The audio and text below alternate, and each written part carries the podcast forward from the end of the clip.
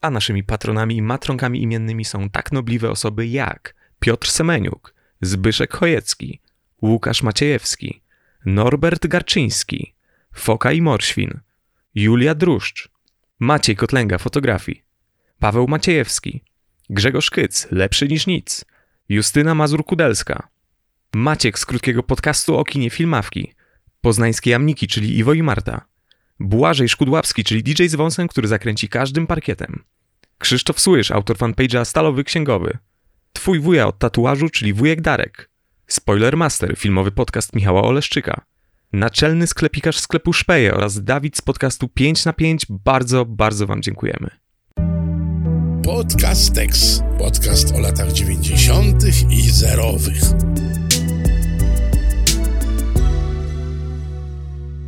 Mateusz, co to jest real-time marketing? Tego się, od razu wam powiemy, my się nie umawiamy na pytania. Tego się nie spodziewam. Bartek, to jest chyba marketing w czasie rzeczywistym. Co, czy, czy, czy my to robimy dzisiaj? Eee, możliwe, możliwe, że tak. Możliwe, że tak. Eee, znaczy, no dobra, powiemy tak. To nie jest jakiś tam wyjątkowy cynizm z naszej strony, że, że tuż po, e, po, po, po śmierci królowej e, Elżbiety II robimy odcinek o Dajanie, dlatego że planowaliśmy zrobić odcinek o Dajanie, a właściwie o śmierci Dajany. Dlatego, że nie wiem jak ciebie Mateusz, mnie nie specjalnie tematy królewskiej rodziny zajmowały, kiedy, nie wiem, byłem małym chłopcem, czy jak byłem nastolatkiem, mhm. czy później. Jakoś mnie to zawsze trochę nie obchodziło, ale wiem, że to było istotne, to był istotny temat dla wielu osób, a śmierć Diany jest w ogóle istotnym wydarzeniem e, lat 90. W sumie tak naprawdę jednym z najistotniejszych wydarzeń, powiedzmy, popkulturowych. E, z naszego punktu widzenia oczywiście, tak? No bo dla Brytyjczyków to jest wydarzenie jakby wychodzące poza ten kontekst popkulturowy, e, ale u nas to jest w zasadzie taka trochę ciekawostka, a z drugiej strony ciekawostka, która zrobiła wrażenie na milionach naszych rodaków, Mateusz. Tak, tak, tak, tak, tak. Nie tak samo jak śmierć e, innego wielkiego człowieka 8 lat później, ale jednak, wiesz co, no powiem ci, że ja nigdy nie interesowałem się tym tematem bardziej niż wtedy, kiedy miałem 8 lat. to dlatego, że wówczas cały jakby zgniły kontekst był gdzieś e, marginalny albo w ogóle dla mnie nieczytelny, a ten wątek czysto taki, wiesz, tradycyjno-baśniowy, jak najbardziej. To w ogóle powiem ci, że dosyć trudne lato, bo yy, tak, 31 sierpnia i, i śmierć Diany w wypadku samochodowym. No właśnie, będziemy mówić Diany, Diany, różnie będziemy mówić, bo jej się troszkę czytało, prawda, a troszkę się słyszało, więc, więc y, będzie różnie. A przecież y, jeszcze mieliśmy tamtego lata po prostu, kurwa, biblijną powódź, biblijny potop, a ja jeszcze wcześniej byłem, proszę pana, trzy tygodnie w szpitalu w Wałbrzychu, więc bardzo dużo mhm. nieszczęśliwych mm rzeczy się wydarzyło w tamtym tym roku dla mnie, ale to rzeczywiście był jakiś taki nastrój, że, że dzieją, się, dzieją się duże rzeczy i to jeszcze skomasowane gdzieś tam, więc ja byłem w takim lekko apokaliptycznym nastroju, powiem ci szczerze. Pamiętam, jak oglądam w małym telewizorku, bo mie, mieliśmy już dwa telewizory, z czego jeden wielkości paznokcia, proszę pana, i... W kuchni mm, stał? Nie, nie, nie. On był, on był przeniesiony z kuchni do, do, do, do pokoju dziecięcego, tak, tak, żeby grać, mhm. grać na playu i pamiętam, jak śledziłem te doniesienia i, i widok tego wraku samochodu, bo to był rzeczywiście tragiczny bardzo taki intensywny, no i efektowny, jak źle by to nie brzmiało, ale jednak efektowny medialnie wypadek, jakoś mocno mi się to wryło w pamięć, tak jest. Tak, 97 rok to jeszcze nie, zapominajmy o tym, że, że, że to właśnie wtedy um, Various Monks wydaje płytę End, więc to jakby to skomasowanie strasznych rzeczy rzeczywiście jest, e, robi wrażenie do dziś. Mm, ja mam e, liczne... jeszcze, jeszcze debiut Norbiego. Debiut Norbiego, tak, dokładnie. Summertime, no, Summertime, kurwa, faktycznie faktycznie Norbi niezły, nie? Szkoda sobie nie przygotowaliśmy jakichś wydarzeń 97, bo można byłoby tutaj popłynąć Ale proszę, z, z głowy. Tak. z głowy. ale tak, ale ja, ja mam mamę anglistkę i to miało dość duży wpływ na to, w jaki sposób była przeżywana ta cała sytuacja. E, wydaje mi się, że jeszcze wtedy e, mama była przed swoją e, pierwszą wyprawą jakby do, do, do Londynu w ogóle i, i, i która jeszcze dodatkowo tam utwardziła w niej te, te, te, taką, taką, taką fascynację wyspami, ale no, absolutnie to było bardzo istotne i, i, i Diana czy Diana, no właśnie, to jest też, to jest też pytanie, no bo mówimy nie mówimy książę, jakby właściwie teraz król Charles, tylko książę Karol, tak? Dokładnie. E, więc w zasadzie ja bym mówił Diana, ale wydaje mi się, że raz na jakiś czas będę mówił Diana, bo jakoś tak mi to wychodzi, że, że, że, że wymiennie. E, ale to jest ciekawe, bo nie mówimy książę Wilhelm, tylko mówimy o Williamie, nie? Na przykład, który jest teraz pierwszy w kolejce po ojcu. Może to zbyt karmańsko brzmi trochę. Tak, tak, tak. nie, nie będziemy tutaj, no nie, nie, nie. Przecież Windsorowie nie mieli nic wspólnego z Niemca A, dobra. Absolutnie. E, Nigdy. Co? Kiedy indziej. Tak. No.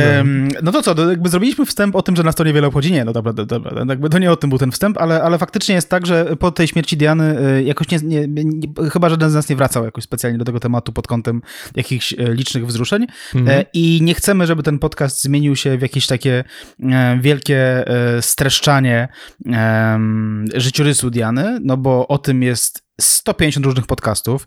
Jest po prostu ponad setka książek, tak? Y, y, Stanisław Krajski, do którego później wrócimy, podaje w swojej książce pod tytułem Księżna Diana i Agonia Europy Stanisław Krajski, jest napisane jeszcze na dole na okładce, napisane po śmierci Lady D. Mhm. On podaje liczbę 130 wydanych książek, nie pamiętam, czy tam chodziło o książki tylko wydane w Wielkiej Brytanii, czy, czy nie tylko, w każdym razie w Polsce do 98 naliczyłem przynajmniej kilkanaście, a wydaje mi się, że możliwe, że było ich kilkadziesiąt, nie licząc wydań specjalnych, różnych tam e, magazynów, pism kobiecych i tak dalej, i tak dalej. Więc e, rzeczywiście Diana to nie była jedna z tych postaci, o której zaczęło się mówić po jej tragicznej śmierci. Nie, absolutnie. W sensie ona rozpalała wyobraźnię e, ludzi, którzy dla których tak naprawdę być może ta postać była jakimś takim rodzajem wejścia w ogóle w tematykę rodziny królewskiej, bo tak naprawdę um, historia Windsorów e, ona nie jest jakaś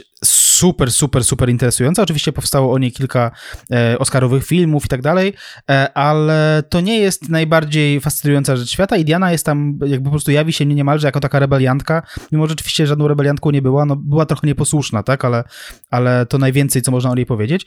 I też przy okazji e, chciałem powiedzieć, że to tak z mojej strony, że mimo, że jakoś nie, nie, nie, nie pałam szczególną sympatią do rodziny królewskiej, e, to nie mam zamiaru tutaj jakoś, nie wiem, krytykować Diany, bo jak im dłużej o niej czytałem podczas przygotowania do tego odcinka, tym bardziej utwierdzałem się w przekonaniu, że to nie była jakaś, nie wiem, haniebna postać czy, czy mhm. coś. Jakby on, on, ona jest bardziej interesująca. E, A wcześniej, wcześniej trzymałeś stronę Windsorów po prostu. Nie, wcześniej mi się wydawało, że, mm, e, że, że, że to była jakaś taka. Znaczy, dobra, cały raz mi tak wydaje, że to trochę panienka z dobrego domu, arystokratka, która mhm. po prostu, e, która weszła do rodziny królewskiej, tak? I, i jakby czym tu się zachwycać, no jakby. Um, no i tyle, nie? A to się potem okazało gdzieś tam w międzyczasie, że, że to jest postać dużo bardziej interesująca, zbyt interesująca, żeby ją tak po prostu sprowadzać do jakiegoś jednego tam mhm. negatywnego, prawda, e, obrazka, nie? To prawda, bardziej interesująca tak naprawdę niż mogłoby się wydawać. Zgadzam się z tym, to nie będzie, mm, to już możemy z góry założyć, to nie będzie rozmowa utrzymana w jakimś szalenie elegijnym tonie, bo myślę, że 25 lat to całkiem sporo, żeby po prostu jakoś przepracować żałobę, jeżeli ktoś e, odczuwał tego typu potrzeby, e, to, to przecież nie oceniamy Mm, natomiast y, rzeczywiście to nie będzie też próba jakiegoś, wiesz, jakiejś demaskacji, jakiegoś, kurczę, demakijażu, ale rzeczywiście można się jej przyjrzeć tak naprawdę z kilku stron, bo tak, zgadzam się, bardziej interesująca niż mogłoby się wydawać. Powiedziałeś przed chwilą o tym, że ta historia Windsorów, no ta, e, tak, ogólnie mech, e, plus jakieś haniebne wątki, prawda, związane z trzecią Rzeszą i, i tego typu historie. I to jest, mm, myślę, że dosyć ciekawe, że mm, Diana pojawia się e, w, w tym obiegu właśnie w momencie, w którym e, Windsorowie przeżywają jakiś taki naprawdę poważny kryzys związany z brakiem zainteresowania. Po prostu ta mhm. monarchia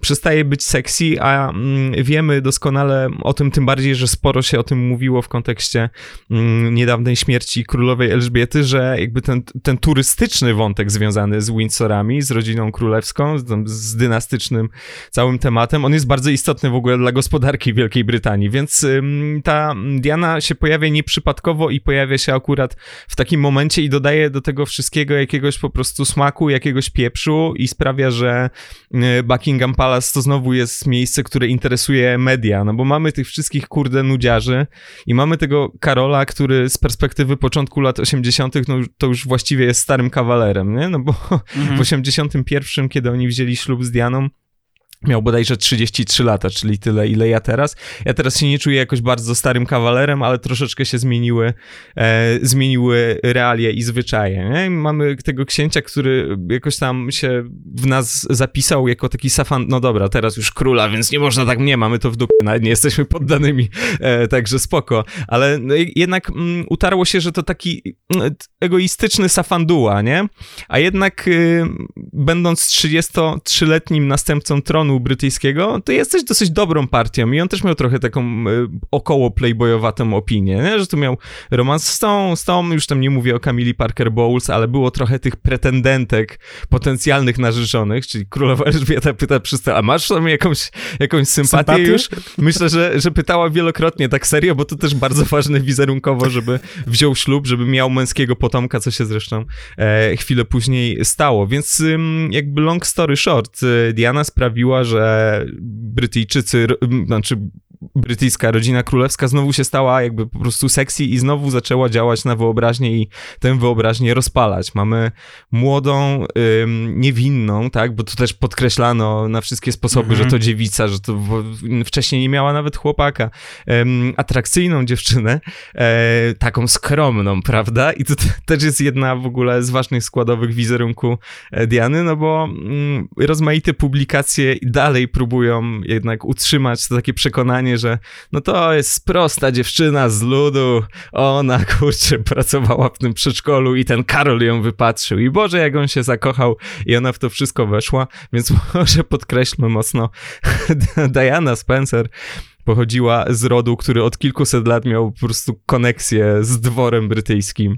E, a żeby to wam jeszcze mocno uświadomić, na ślubie rodziców Diany gościła Elżbieta II, więc jakby nie do końca przeciętne dzieciństwo, prawda, i nie do końca, nie do końca przeciętna rodzina, więc y, oczywiście fanaberie rozmaite, popracować z dziećmi, ale wiesz. Ale może gdybyś brał ślub na przykład i zaprosił, znaczy teraz już nie Elżbietę II, ale rok temu na przykład, mhm. zaprosił Elżbietę II, to po prostu może by przejechała. Oni po prostu spróbowali i przejechała. Wiesz tak? co, mój brat brał ślub w 2005 roku, pozdrawiam mojego brata i jego małżonkę, próbowaliśmy się dobić, hmm. mój brat do dzisiaj wkurwiony, także jesteśmy bardzo bardzo niemile widziani w pałacu no, Buckingham. Ja się trochę nie byłem, byłem raz słuchaj, przyniosłem 3 kg herbaty Saga, oni mnie tam próbowali częstować, ja mówię, nie, ja mam swoją, ja mam swoją i wyszedł z tego, proszę pana, skandal dyplomatyczny, ale to kiedy indziej, więc no tak, tak. Tak, znaczy wspomniałeś o, o tym pochodzeniu Diany, które jest, które jest ogrywane po prostu w licznych publikacjach, ja do tych publikacji tam zaglądałem i praktycznie każdej, po prostu jest to pier o tym, że to jest po prostu niemalże dziewczyna z gminu, przypadkowa dziewczyna. Jak po prostu, jak, ja jeszcze raz przeczytam gdzieś, że, że to jest prosta przedszkolanka, to po prostu wyrzucę komputer przez okno, nie? Na przykład, nie wiem, jak się wpisze Diana, przedszko Diana przedszkolanka w polskiego e, Google'a, to wyskakują dwa e, tytuły choćby z samej Vivy. Pierwszy z 2017 roku, to był najlepszy czas w jej życiu. Zanim Diana Spencer została księż księżną, pracowała za 5 dolarów za godzinę, nie? Po pierwsze, to lata 70., nie wiem w sumie, czy tak 5 dolarów to może dzisiaj jest niewiele, tak, za godzinę, ale wtedy mogło być całkiem, całkiem sporo w sumie, nie, jak na jakąś tam pierwszą robotę. Mm -hmm. a drugi nagłówek, e, od przedszkolanki do królowej ludzkich serc i księżnej, która stała się ikoną. Guys, to, że ona była przedszkolanką, czy to jest fakt, że była przedszkolanką i że tam zajmowała się jakimś tam chyba sprzątaniem też domów i, i tam opieką nad dziećmi i tak dalej, ale to była raczej fanaberia dziewczyny z dobrego domu i, i właśnie arystokratki. E i, to była e, raczej sytuacja, w której e, Diana nie musiała tego absolutnie robić. Do tego stopnia nie musiała tego robić, że, e, że, że, że mm, ona na przykład miała mieszkanie własne w Londynie, które dostała w spadku, znaczy kupiła, kupiła za pieniądze mm. ze spadku po babci w ogóle, nie? Więc no, no nie, to nie było tak, że ona jakbyś tam przypadkową dziewczyną. Przypadkowa dziewczyna w ogóle, co to jest za sformułowanie w przypadku Diany? Kurwa, gdyby król Karol już teraz jechał w, po prostu wczoraj przez Mokotów i zobaczyłbym, by, jak ja kupuję no, na targu. Chciałem właśnie shipować, no. I powiedziałby, ja chcę wyjść za mąż za tego gościa. To ja byłbym przypadkowym chłopakiem w tym momencie, tak? Ja byłem przypadkowym, przypadkowym e, wtedy, e, kim bym był? W sumie nie wiem, w sumie nie wiem, czy jest jakaś opcja. Byłbym, gdyby król wiesz, brytyjski był w gejowskim związku, to kim jest jego to partner To jest wtedy? trupem, y, bo wszyscy zrobią jakby co mogą, żeby ukryć ten fakt, więc To prawda. Wiesz, Wtedy, wtedy ja bym nie wjeżdżał do tunelu przez długie lata. tak, nie, nie życzę ci tego, nie życzę ci tego absolutnie. No ale to prawda, tak, tak, tak, tak. Tak, no przypadkowa nie była przypadkową dziewczyną, była absolutnie nieprzypadkową dziewczyną i, i to była, e, i jakby rodzina Spencerów e, trzymała się, tak jak wspomniałeś, blisko e, z, z, z, z dworem, że tak powiem. I no tak, no, straszne to jest. I nawet, nawet takie publikacje, które są wydaje się troszeczkę bardziej świadome tego, co tam się działo. W sensie, że nie są plotkarskie, powiedzmy. Nie, jakby nie zależy im na tym, żeby tworzyć jakąś legendę, ponieważ jesteśmy tabloidem, więc, więc tworzymy teraz e, po prostu współczesną e, baśń o Kopciuszku, nie?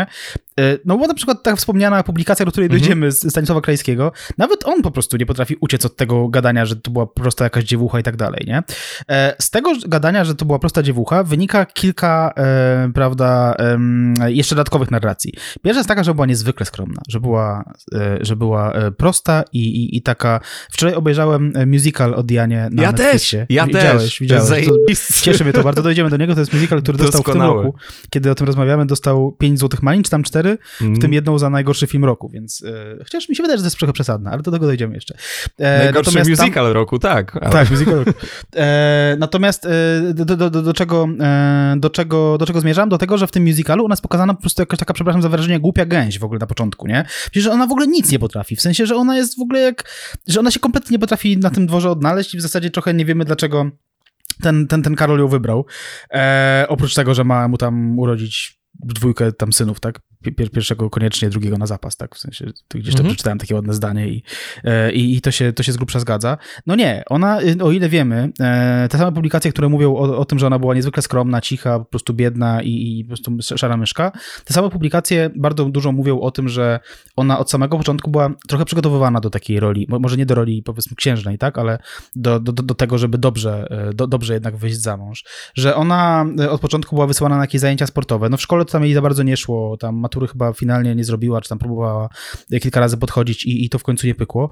E, niemniej jakby, że, że, że od samego początku ona miała być taką trochę, trochę dumą rodziny, nie? Więc przestańcie proszę mówić o tym, że Diana była z, po prostu z ludu, bo, bo nie była, ni chuj. No ta, tak, tym bardziej, że ona miała tytuł Lady już wcześniej, mhm. dlatego, że jej ojciec był ósmym bodajże hrabią Spencer, więc y, jakby, no spoko, już pomijając jakieś konotacje rodzinne, że była spokrewniona po prostu z każdym, bo i z y, Jerzym Waszyngtonem i z Churchillem i, mhm. i, i z Kamilą Parker Bowles po I tam jakiś tam, z Wiesławem Walędziakiem, oczywiście.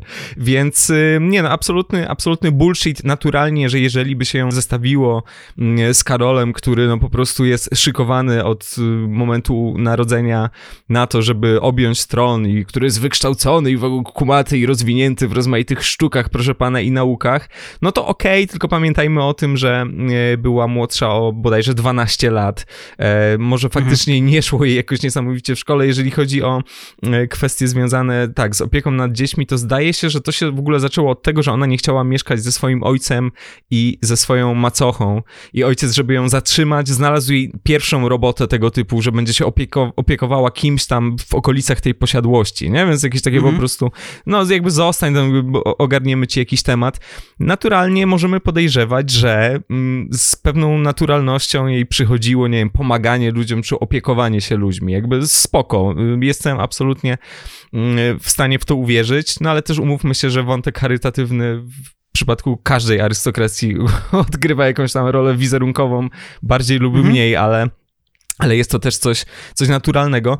No i właśnie, to robienie z niej głupiej gęsi, bo mm, te narracje się jakoś przecinają, bo mamy z jednej strony fascynację młodą księżną, że jest jaka ona piękna, po prostu ona wchodzi do pomieszczenia i wszyscy tego, nie? Zresztą mm, jakby, ja. w, w, dokładnie tak. Dlatego jest to, to shipowanie z, z królem Karolem, sorry. Więc z jednej strony, ale to też nie była osoba, która wychowywała się na dworze, wychowywała się w arystokratycznym otoczeniu, ale nie znała jakby wszystkich tych jakichś, wiesz, niuansów związanych z zachowaniem i tak dalej, i tak dalej. I też początkowo te jej wizyty jakieś wspólne z Karolem gdzieś tam w Walii, w Australii, w, po prostu w, w Świeradowie Zdroju, bo też była ta słynna, już, o której nikt nie chce pamiętać, e, że one wypadały tak niezręcznie, to znaczy ona robiła wrażenie jako osoba, nie wiem, atrakcyjna, ciepła i w ogóle jako wow, wow, wow, co za nowa postać, ale też jeżeli chodzi o, o jakieś wypowiedzi publiczne, to bywało tak różnie. Swoją drogą, jak się poogląda mm, jakieś występy mm, Diany, rozmaite, publiczne, to ona wcale nie robi wrażenia niesamowicie charyzmatycznej. Mhm. Wrażenie robi to, że jest y, tak, że jest atrakcyjną kobietą, była dosyć wysoka, powiedzmy jak na mm, skalę kobiecą, tak? mhm. tak, miała 1,78 m, więc okej, okay, wchodzi do pomieszczenia i jest wow. Lubiła tańczyć i robiła to czasem publicznie, okej, okay, natomiast y, bywała tak, mam wrażenie po brytyjsku, tak stereotypowo sztywnawa, e, jeszcze z tym takim jakimś mówieniem przez nos, więc dużo jest tutaj bardzo sprzecznych w ogóle rzeczy i dużo, dużo hypu, no ale fakt faktem ten świat jeszcze w latach 80., bo to nie jest typowo 90sowy temat, tak. śmierć Diany oczywiście, ale świat jeszcze w latach 80. się e, w Dianie Spencer, no widzicie, Dianie, Dianie zakochał, no. Ja gdzieś znalazłem taką wypowiedź, e, wypowiedź kogoś z otoczenia Diany, że ta, to całe mówienie o tym, że ona jest shy die, tak, nieśmiała, nieśmiała die, e, czy D, nie wiem, to chyba powinno się mówić, nie? Też Właśnie oni mówią die, w sensie mhm.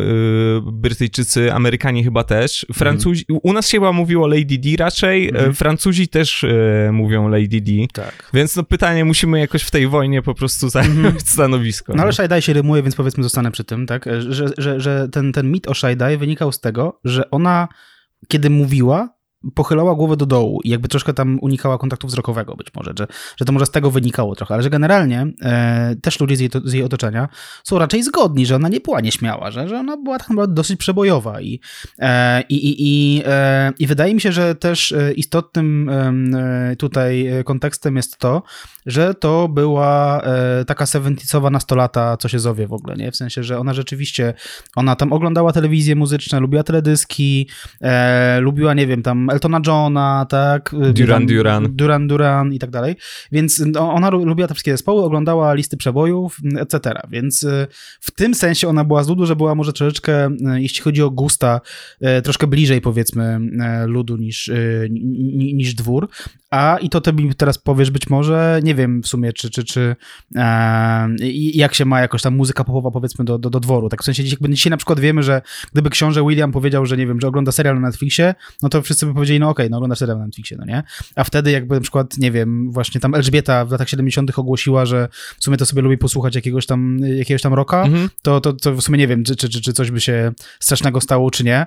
E, dzisiaj pop jest troszkę bardziej naturalny po prostu jako zainteresowanie dla osób w pewnej, pewnej E, w pewnym zakresie wiekowym, nie? Wtedy chyba, chyba do końca tak nie było i tak nie każdy mógł sobie na wszystko pozwolić. Tym bardziej, że to było chwilę po debiucie Sex Pistols, znaczy właściwie po jedynym longplayu Sex Pistols, tak. nie? Więc tak mo, może na dystans do tych szarpi drutów, proszę pana, bo oni tam nie chcą zabić. Znalazłem taką, y, taką jakąś anegdotkę y, z okolic 87 roku, że mm. trafiła w Londynie w jakimś sklepie e, z kosmetykami, z jakimiś fancy kosmetykami, trafiła na YouTube mm. i, i ogólnie e, e, fangirling wtedy lekki zrobiła, bo zastanawiała się, czy to oni, a potem wykupiła te same kosmetyki, co oni, bo oni przygotowywali się do trasy koncertowej i chcieli czegoś takiego, wiesz, fiki-miki na twarzy. Mhm. No, ale to, to tyle, jeżeli chodzi o Diane Spencer i kwestię irlandzką, która w przypadku dworu brytyjskiego była nieco bardziej skomplikowana, prawda, wtedy. Polecam Twittera irlandzkiego ostatnio. tak, tak, tak. Ale wiesz, no właśnie, a propos y, Shy Die, Właśnie, widzisz, Daj zapowiada jej śmierć, prawda? No i w końcu umarła. E, ale a propos tego wszystkiego, bardzo dużo mówiło się również o tym, że to osoba, która bardzo ceni sobie luksusy rozmaite i rozmaite dobra materialne. I tu nawet nie chodzi o to, że mieszka no, w dworskim otoczeniu, więc jest to naturalne, tylko że wydaje jakieś po prostu niesamowite mm, kwoty na, na ciuchy, na, na buty, na, na kosmetyki i tak dalej, i tak dalej, i tak dalej. Ja tego absolutnie nie oceniam i nie wiem, co bym robił i na co bym wydawał, gdybym dysponował jakąś pokaźną fortuną, więc jakby to, to jest osobna sprawa, ale to też jakby nie wpisuje się w ten taki, wiesz, w, tę, w tę opowieść o Kopciuszku, który po prostu, wiesz, no ja tutaj tak jestem, fajnie się wydarzyło i tak dalej, ale ja się tu będę snuła. Mhm. No nie, to raczej osoba, która mam wrażenie korzystała z tego, co jej dał, że tak górnolotnie powiem, e, los. Więc myślę, że tych Dian czy Dian było, było dużo i to zależnie po prostu od tego, kto ciepnął artykuł w jednym czy, czy drugim tabloidzie. No i każdy widzisz, tak jak z Matką Boską a propos naszego poprzedniego podcastu, każdy mógł sobie wybrać swoją ulubioną Dianę. Tak, no i co? No i może też to, to, może wychodzimy z nastoletniości, no bo ona mniej więcej wychodzi z nastoletniości i wchodzi od razu do, do rodziny królewskiej. E, jej ślub z e, kilkanaście lat starszym e, Karolem nastąpił wtedy, kiedy ona miała 20 lat, znaczy ślub i zaręczyny, tam w tym samym roku. W 80 czy 81, już nie pamiętam. 81. 81. Mhm. E, więc wydarzyła się, e, wydarzyła się wielka e, feta, którą oglądało według jednego ze źródeł, dość dobrych, do których dotarłem, 750 milionów ludzi na całym świecie. Sprawdziłem, ile w 81 roku było, w ogóle było populacji na świecie i trochę ponad 4 miliardy.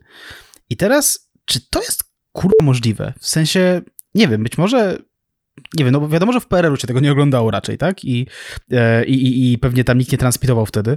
Natomiast czy to było aż takie zainteresowanie, że właściwie jakaś jedna piąta świata ogląda to wydarzenie? Też, też wydawało mi się to podejrzane. E, widziałem tego typu info w e, artykule z Time'a, e, więc no wydawałoby się, że jakieś tam w miarę poważne źródło, a nie jakaś notka na mm. blogu, ale rzeczywiście wydaje się to podejrzane. Na pewno było to ogromne wydarzenie medialne, na pewno jak się weźmie cały Commonwealth, to to już jest jakaś pokaźna populacja, ale to wciąż mi się wydaje bardzo, bardzo duża liczba, naprawdę. Mm. Jak, na, jak na coś takiego. Wiadomo, ślub stulecia, by, ale jakby come on, nie? To jest tak naprawdę tylko i wyłącznie książę brytyjski, który bierze ślub e, z jakąś też szlachciurą i ten ślub jest ładny, a Karol ma spoko mundur i w ogóle jest, jest disneyowsko, bo to przecież do pewnego momentu w masowej wyobraźni bardzo disneyowska opowieść. Często się mówi o, o, o baśni tak naprawdę, tam przywołuje się braci Grimm i tak dalej, mi się wydaje, że to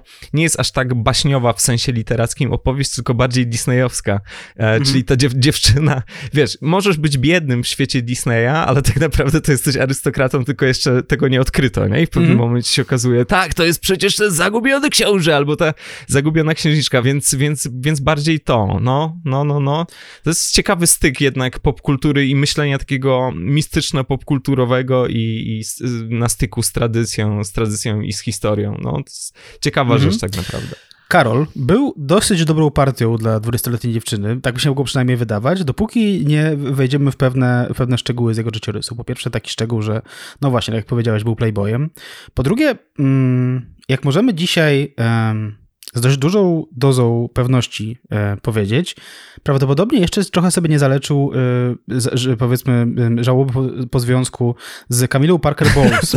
Możliwe. Wydaje mi się, że to, że, że, że to no. coś tam zrobiło na nim wrażenie jednak, mimo tej playboyowatości, prawda, że, że, że on z tą Camilą był przez jakiś czas. By the way, jeszcze nie wspomnieliśmy, że przy okazji wcześniej był z siostrą Diany, więc o, w ogóle tam wszystko zostaje w rodzinie, prawda? E, I, i ta siostra Diany też tego, tego nie, nie przeżyła dobrze, tak?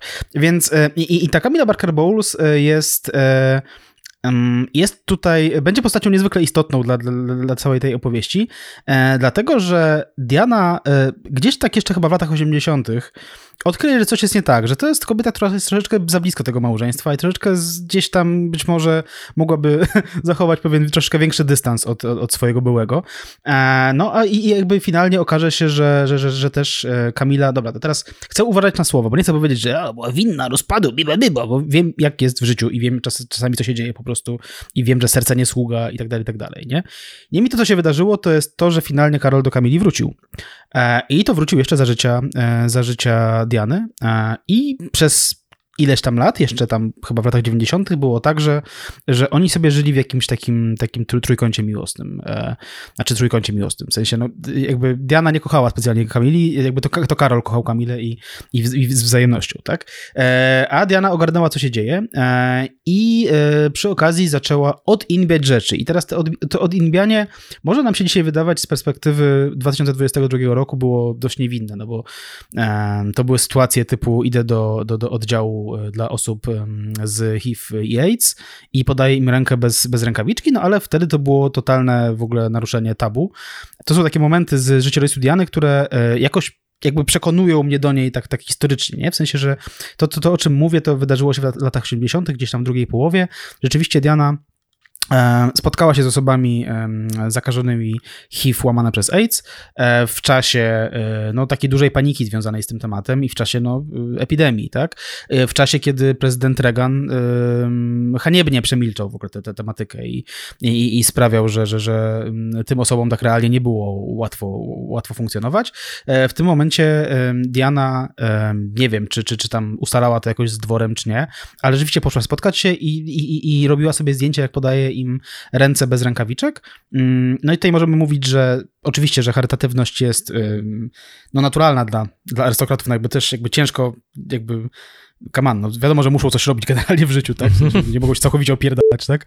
E, ale to, co ona zrobiła rzeczywiście na poziomie symbolicznym jest, e, no jest tak historycznie super, tak muszę powiedzieć. Jakby, I o ile wiem, e, środowiska um, osób, które, które są zakażone HIV lub AIDS obecnie, cały czas wspominają to, to wydarzenie dość, dość pozytywnie, nie? Tak, tak, tak, tak. No ona niewątpliwie chciała robić dobre rzeczy, rzeczy, które oczywiście uzyskają pewien rozgłos siłą rzeczy, no i to właśnie też trochę mam wrażenie, że pokazuje skomplikowaną relację e, Diany z mediami, e, no bo wiadomo, jak ta historia się skończy, naturalnie my, my ją jeszcze przytoczymy, mm, ale ona potrzebowała tego oka, ona potrzebowała obiektywu e, i można by wiesz, rzucić coś na zasadzie, że no, pewnie była też troszkę próżna. Być może tak, zresztą ona sama przyznała, mm. że no jakby, no to no wiadomo, że, że bywa to przyjemne, tak, zainteresowanie ludzie, którzy ci jakoś, którzy tam skandują twoje imię i, i tak dalej, ale z drugiej strony ona y, robiła pewne rzeczy, które z założenia miały uzyskać rozgłos, więc y, to, że ona się nie spotkała, wiesz, po prostu z osobą y, zakażoną HIV po, po kryjomu i nie, wiesz, nie ograniczyła tego wszystkiego do tego, że powie kilka wspierających słów, albo że tam zostanie na kilka dni z tą osobą, tylko że była pewna, pewna akcja medialna z tym związana, też wydaje się naturalne, nie? Więc jakby wiadomo, że paparazzi w końcu zaszczują Dianę, ale ona od początku jednak no, była, była obiektem zainteresowania, tak? Mawiano, że jest po prostu najczęściej fotografowaną e, kobietą na świecie i że jest po prostu fotogeniczna jak nikt inny, więc, więc to by się zgadzało. No i tak, ty to nazwałeś odinbianiem, wiadomo, że, że w cudzysłowie, bo to nie były jakieś jakieś zachowania, które by mm, były oczekiwane czy naturalne prawdopodobnie dla brytyjskiej rodziny królewskiej. To raczej aż, aż tak mocne przesunięcie i zbratanie się z wykluczonymi to raczej się nie mieściło w tym, w tym savoir-vivre też w cudzysłowie e, windsorowskim. Bardzo skomplikowana sprawa, no bo tak, ona rzeczywiście poświęcała się tym działaniom charytatywnym. E, mówiłeś o tym, że dosyć szybko się zorientowała, że, e, że jest ktoś jeszcze w tym małżeństwie. Tam po latach przyznała przyzna, że, że było, było nastroje w tym małżeństwie, że trochę, trochę tłok się robił, ten słynny wywiad dla BBC. Mm, ona się z, z tego, co pamiętam, zorientowała w trakcie miesiąca miodowego, bo Carolowi wypadło zdjęcie Kamili z jakiegoś tam albumu mm, i skumała też, że on ma jakieś spinki do mankietów z literami CC. Hmm. E, tak wyszło to dosyć średnio, prawda? Zwykle ta mm, historia jest opowiadana tak, a nie inaczej. Pamiętajmy, że ona wówczas się jeszcze zmaga z, z rozmaitymi rzeczami typu depresja poporodowa po pierwszym porodzie, kiedy urodził się William, e, zaburzenia odżywiania, co nam przypominają pewne dzieła popkulturowe z, z ostatnich lat również. E, więc po latach przyzna się do tego, że, że samo okaleczała się, że, że podejmowała próby samobójstwa, bo chciała zwrócić na siebie um, uwagę. Jeszcze w latach 80. przecież e, wikła się w rozmaite romanse, bo jednak przyjął się tak myśleć, że no dobra, oni byli w separacji tam od pewnego momentu w latach 90., potem się rozwiedli, no był Dodi, end of the story. No nie, generalnie to małżeństwo, mam wrażenie, mm, z tego co przynajmniej nam wiadomo, było fikcją stało się fikcją bardzo szybko. I to bardzo szybko, to było bardzo, bardzo nieszczęśliwe małżeństwo. Zwykle się o tym mówi z takiej perspektywy właśnie Diany, nie? Na zasadzie ten pierdołowaty Karol nie był w stanie załatwić żadnej sprawy i wziął ślub z kobietą, której nie kocha i zniszczył jej życie. Mm, jaka jest do końca prawda, tego się nie dowiemy, ale wiemy na pewno, że już w latach 80 pod względem pozamałżeńskiego fikimiki, to u, w tym małżeństwie działo się naprawdę bardzo dużo. Działo się dużo. Swoją drogą mi się wydaje, że to jest absolutnie możliwe, że, że, że Karolowi wypadły, znaczy te, te spinki z, z literami CC, to chodziło po prostu o Czesława Czechyrę, czyli polskiego, e, polskiego samorządowca z Platformy Obywatelskiej. Mi się wydaje, że to jest jakby dość jasne i on to wyjaśniał wielokrotnie w licznych, w licznych wywiadach. Albo chodziło, chodziło o zespół CC Catch. No tak. właśnie, są, bo są różne wersje, prawda? Czesław Czapliński, prawda? No dużo jest, dużo. Więc tak, no działo się dużo. Są jakby istnieją źródła, które twierdzą, że, że pierwsza zdradzała Diana, e, znaczy zdradzała w sensie fizycznym, tak? W sensie, że pierwsza uprawiała pozamałżeński seks. Tutaj e, prawdopodobnie nigdy się nie dowiemy, jak było i tak e, to wszystko, co wylazło e, z tego małżeństwa na wierzch e, i, na, i na światło dzienne jest, to jest o wiele więcej niż wylazło kiedykolwiek wcześniej, wydaje mi się, na temat, na temat brytyjskiej rodziny królewskiej, tak? E, mhm. włącznie ze słynnym, ze słynną taką nagraną e, rozmową telefoniczną. Dzisiaj byśmy powiedzieli, że to był, e, znaczy, powiedzielibyśmy, że to był sexting, gdyby oni do siebie pisali, prawda, SMS-ki, no to powiedzmy była taka, taka sexy rozmowa, gdzie... gdzie cyberseks. Cyberseks. Przez telefon stacjonarny. Nic nie ma lepszego na świecie. gdzie Karol, w trakcie której to rozmowy Karol powiedział, że, e, że chciałby być, e, zostać temponem Kamili. Um, jest taki fajny artefakt z tamtych czasów, w sensie z 93 roku, kiedy to wyszło. Rozmowa bodajże była w 89. Jest taki fajny artefakt e, w postaci sketchu e, SNL-a na YouTubie, gdzie królową brytyjską gra, znaczy królową Elżbietę gra Mike Myers i, i, i on tam spełnia to życzenie Karolowi.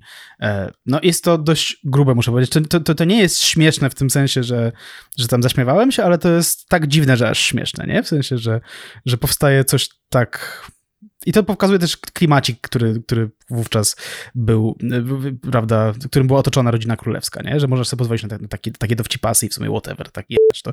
No tak, no bo z jednej strony Amerykanie y, rodziną królewską byli zafascynowani, bo, bo nie mieli swojej i to jest jakiś taki wielki, powiedzmy, brak y, taki amerykański, jeżeli chodzi o amerykańską mitologię, nie? Jakby, który się tam gdzieś w postaci Elvisa urzeczywistnia w jakimś takim krzywym zwierciadle. No ale z drugiej strony w sumie co ich to, y, można sobie poinbić.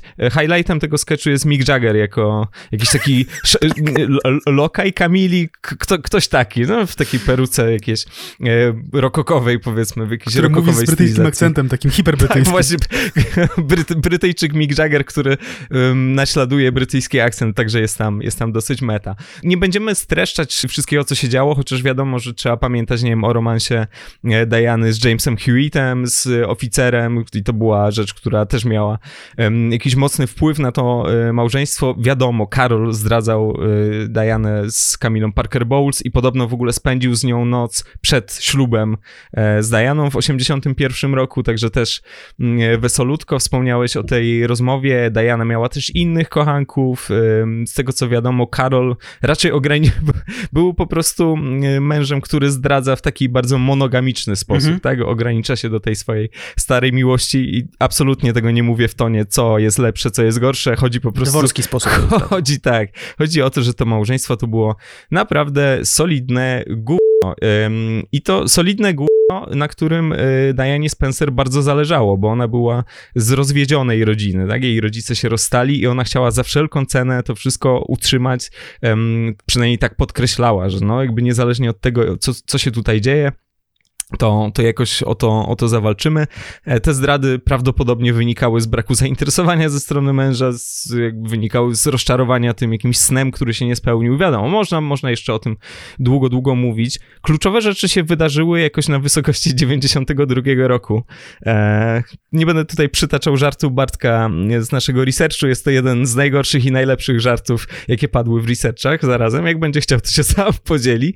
Wtedy to ukazuje się książka Andrew Mortona E, pod tytułem Diana Prawdziwa Historia, e, gdzie księżna Diana no, mówi wprost o zdradach um, księcia Karola, no i zaczynają się poważne cyry, bo para ogłosi, a właściwie to premier brytyjski ówczesny ogłosi, że e, księżna Diana i książę Karol, no, ogłaszają separację, że no, oczywiście będą się zajmować dziećmi, że jakby to ich konstytucyjne obowiązki, bla, bla, bla, i całe jakieś tam e, pierdolewo, więc to jest jakiś tak, wydaje się, punkt zwrotny, wracając do e, królowej brytyjskiej, nieżyjącej, tak, ona określa 92 w przemówieniu oficjalnym jako, i to naprawdę cytuję fonetycznie, anus horribilis. I to jest też taki błąd, który można zrobić, jak się zaczyna naukę włoskiego, bo jest duża różnica między Anni a Ani.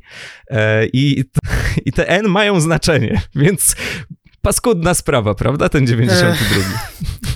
Tak, więc, więc, więc królowa mm, ogłosiła Anus Horribilis przez 2N, ale mm, w trakcie przemówienia powiedziała jakby przez jedno N.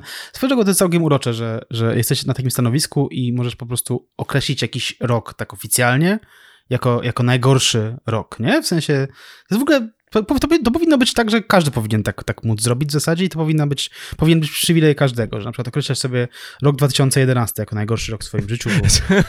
znaczy z tego, co widzę w socialach, to wszyscy tak robią. Trochę Właśnie, tak, bo temu ty, Tym bardziej, że teraz wiesz, każdy kolejny jest coraz bardziej jakiś taki mm, uderzający. No, ja myślę, że ona chciała po prostu przez to powiedzieć, że wizerunek brytyjskiej monarchii, mm, że, że po prostu są w koszmarnej dupie, e, mhm. jeżeli tak to możemy przetłumaczyć. I, i ogłosiła tak. to. No.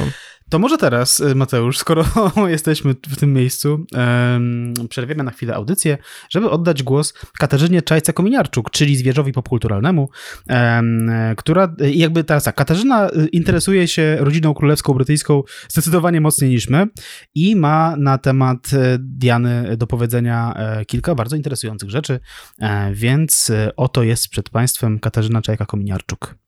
W historii księżnej Diany zbiegły się dwa światy.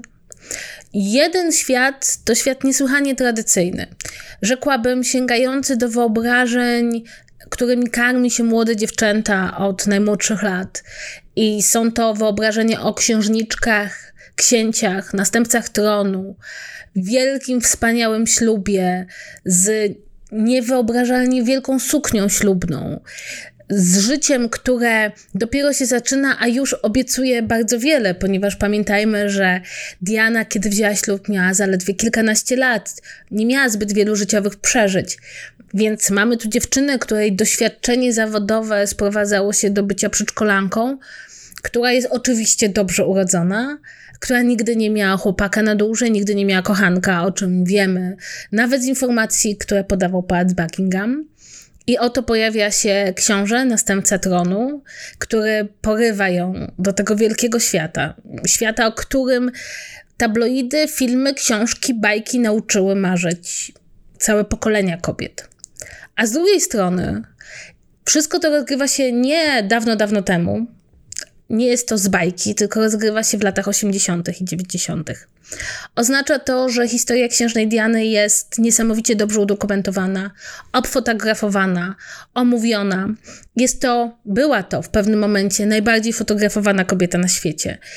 I fakt, że tą bardzo tradycyjną narrację, bardzo tradycyjne marzenie napędzają zdjęcia, fotografie, filmy. Fakt, że księżna Diana była jedną z pierwszych, jeśli nie pierwszą kobietą e, z rodziny królewskiej, którą sfotografowano w ciąży, mm, dodaje temu wszystkiemu nowy wymiar osoby, kobiety głównie, które były karmione tymi bajkami o tym, jak wygląda życiu boku księcia mogły to zobaczyć bardzo z bliska. A potem przychodzi skandal, e, przychodzi rozstanie. Przychodzi także antagonizm też, powiedziałabym, trochę rodem z baśni i historii wymyślonych, prawda? Mamy piękną, młodą, e, bardzo stylową już wtedy Dianę i Camille Parker Bowles, prawda? Z urodą typowej brytyjskiej arystokratki starszą, która tutaj nagle wyciąga te swoje ręce po e, Karola. Zresztą e, to jest bardzo ciekawe, gdybyśmy odwrócili trochę historię, gdybyśmy opowiedzieli ją z innych perspektyw, to Karol wypadłby na bohatera tragicznego i romantycznego, ale nigdy prawie nie opowiadamy historii z tej perspektywy. I uważam, że fenomen księżnej Diany, czy rozważamy go pod względem tego, jak była eksponowana, jak w pewien sposób zniszczyła mit tej e, niewinnej księżniczki, czy jak angażowała się społecznie, co oczywiście było wyolbrzymiane przez media, e, czy jak pokazywała się w bardzo ryzykownych, jak na świat arystokracji, kreacjach, to wszystko tak naprawdę zamknęło się w pewnej bańce w chwili, w której Diana umarła. No właśnie, umarła, ale zanim umarła, to jeszcze, jeszcze wydarzyły się e, liczne rzeczy. E, do rozwodu doszło e, kilka lat po, po separacji. Znaczy, z początku nie było jeszcze pewne, czy ta, ta odseparowana od siebie para będzie, będzie brała rozwód. No, było to dość duże wydarzenie to było, jeśli chodzi o, o, o monarchię brytyjską. Raczej taka, takie niezbyt częste. No i do tego, do tego rozwodu w końcu doszło mm, i Diana poczuła się wolna, tak? Poczuła się wolna być może e, nieco bardziej e, niż, niż wcześniej. Wchodziła mm, w romanse, które były już tak naprawdę średnio ukrywane, e, aż do tego finałowego, powiedzmy, mm, tragicznie zakończonego romansu z Dodim Alfayedem, który w zasadzie on trochę po tych zdjęciach, które robili paparazzi im na, takie słynne zdjęcia są na, na, na, e, na jachcie, e, po nich trochę widać, że znaczy, tak to wygląda, jakby Diana, Diana miała trochę wyjechać już, czy robiły inne zdjęcia, czy nie. W zasadzie nie próbuje się ukrywać, to, to jest spory jacht, mogli w sumie to wszystko, jakbym tam, jakieś tam czułości sobie, sobie okazywać e, pod pokładem, tak w kajutach i tak dalej, no ale oni stwierdzili, że będą to robili na, na, na zewnątrz i tak jakby Diana już miała zupełnie wypierdolone w to, co tam się dzieje, e, bo była zaangażowana już też, znaczy już była poza rodziną królewską e, bardzo mocno, odcięła zupełnie te więzy i była zaangażowana w kolejne tam akcje charytatywne, w tym między innymi w słynnym słynną e, sytuację z minami e, przeciwpiechotnymi, e, które no, po jej śmierci udało się wyeliminować jako broń e, używaną na polu walki e, dzięki traktatowi ottawskiemu podpisanemu już po jej śmierci, ale e, o ile dzisiaj wiemy, działania Diany miały zdecydowanie tam duży wpływ na powiedzmy przyspieszenie prac nad tym, żeby, że, żeby ten, ten, ten traktat ottawski e, podpisać. Tak, zgadza się. Mm, wspomniany przez ciebie e, Dodi Al-Fayed e, jakby nie był w tamtym momencie jakby jedynym kochankiem, partnerem Diany naturalnie, bo, bo pod tym względem też się tam sporo działo. Y, jeszcze zanim doszło do rozwodu, może przypomnijmy, że w 95 roku Diana udzieliła tego no, słynnego wywiadu e, Bashirowi w BBC e, i to jest właśnie ten wywiad, w którym padają słowa o trzyosobowym małżeństwie i to była jakaś taka po prostu kropla goryczy, prawda, która przelała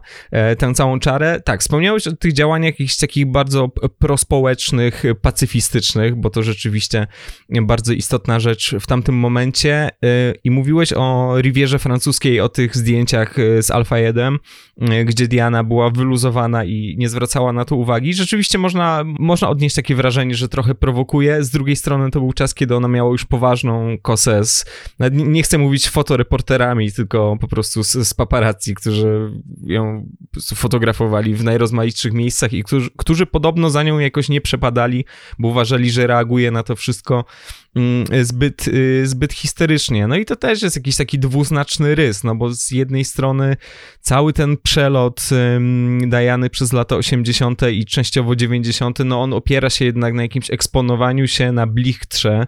E, zresztą, gdy książę Karol y, ogłosił wprost, przyznał się do tego, że zdradzał Dianę z Camillą Parker Bowles, no to Diana zareagowała w taki sposób po prostu, że pojawiła się gdzieś tam publicznie, nie pamiętam już gdzie dokładnie, ale w dosyć efektownej sukience, żeby pokazać właśnie takie bęk, no jakby chuj mnie to obchodzić, dobry wieczór, tak? Mhm. Wchodzę, więc... To było klasyk. Jest bardzo, bardzo, bardzo dziwaczna, tak jest, bardzo dziwaczna jest ta, jest ta jej relacja e, z mediami e, w, tamtym, e, w tamtym czasie. Znaczy, dziwaczna i nie, tak? W sensie, no z jednej strony jestem e, dosyć E, daleki od jakby płakania nad, nad, nad losem jakby nie wiem gwiazd czy celebrytów. No można powiedzieć, że Diana była celebrytką, być może jedną z takich pierwszych celebrytek, w sensie, że, że, to, że, że to nie była osoba, która była wybitnie utalentowana, tylko tak się akurat złożyło, że była w odpowiednim miejscu, w odpowiednim czasie i, i media były nią wybitnie zainteresowane. Z jednej strony jestem daleki od płakania nad losem takich, takich osób, z drugiej strony jak się słyszę te historie o tym, co tam się rzeczywiście działo, że, tam, że, że rzeczywiście ona nie, nie, nie mogła w ogóle za bardzo opuścić, nie wiem, hotelu, nie mogła, nie mogła wyjść na ulicę, w ogóle nie mogła przejść przez, przez jezdnię, tak, dlatego, że tam ludzie, ludzie za nią łazili.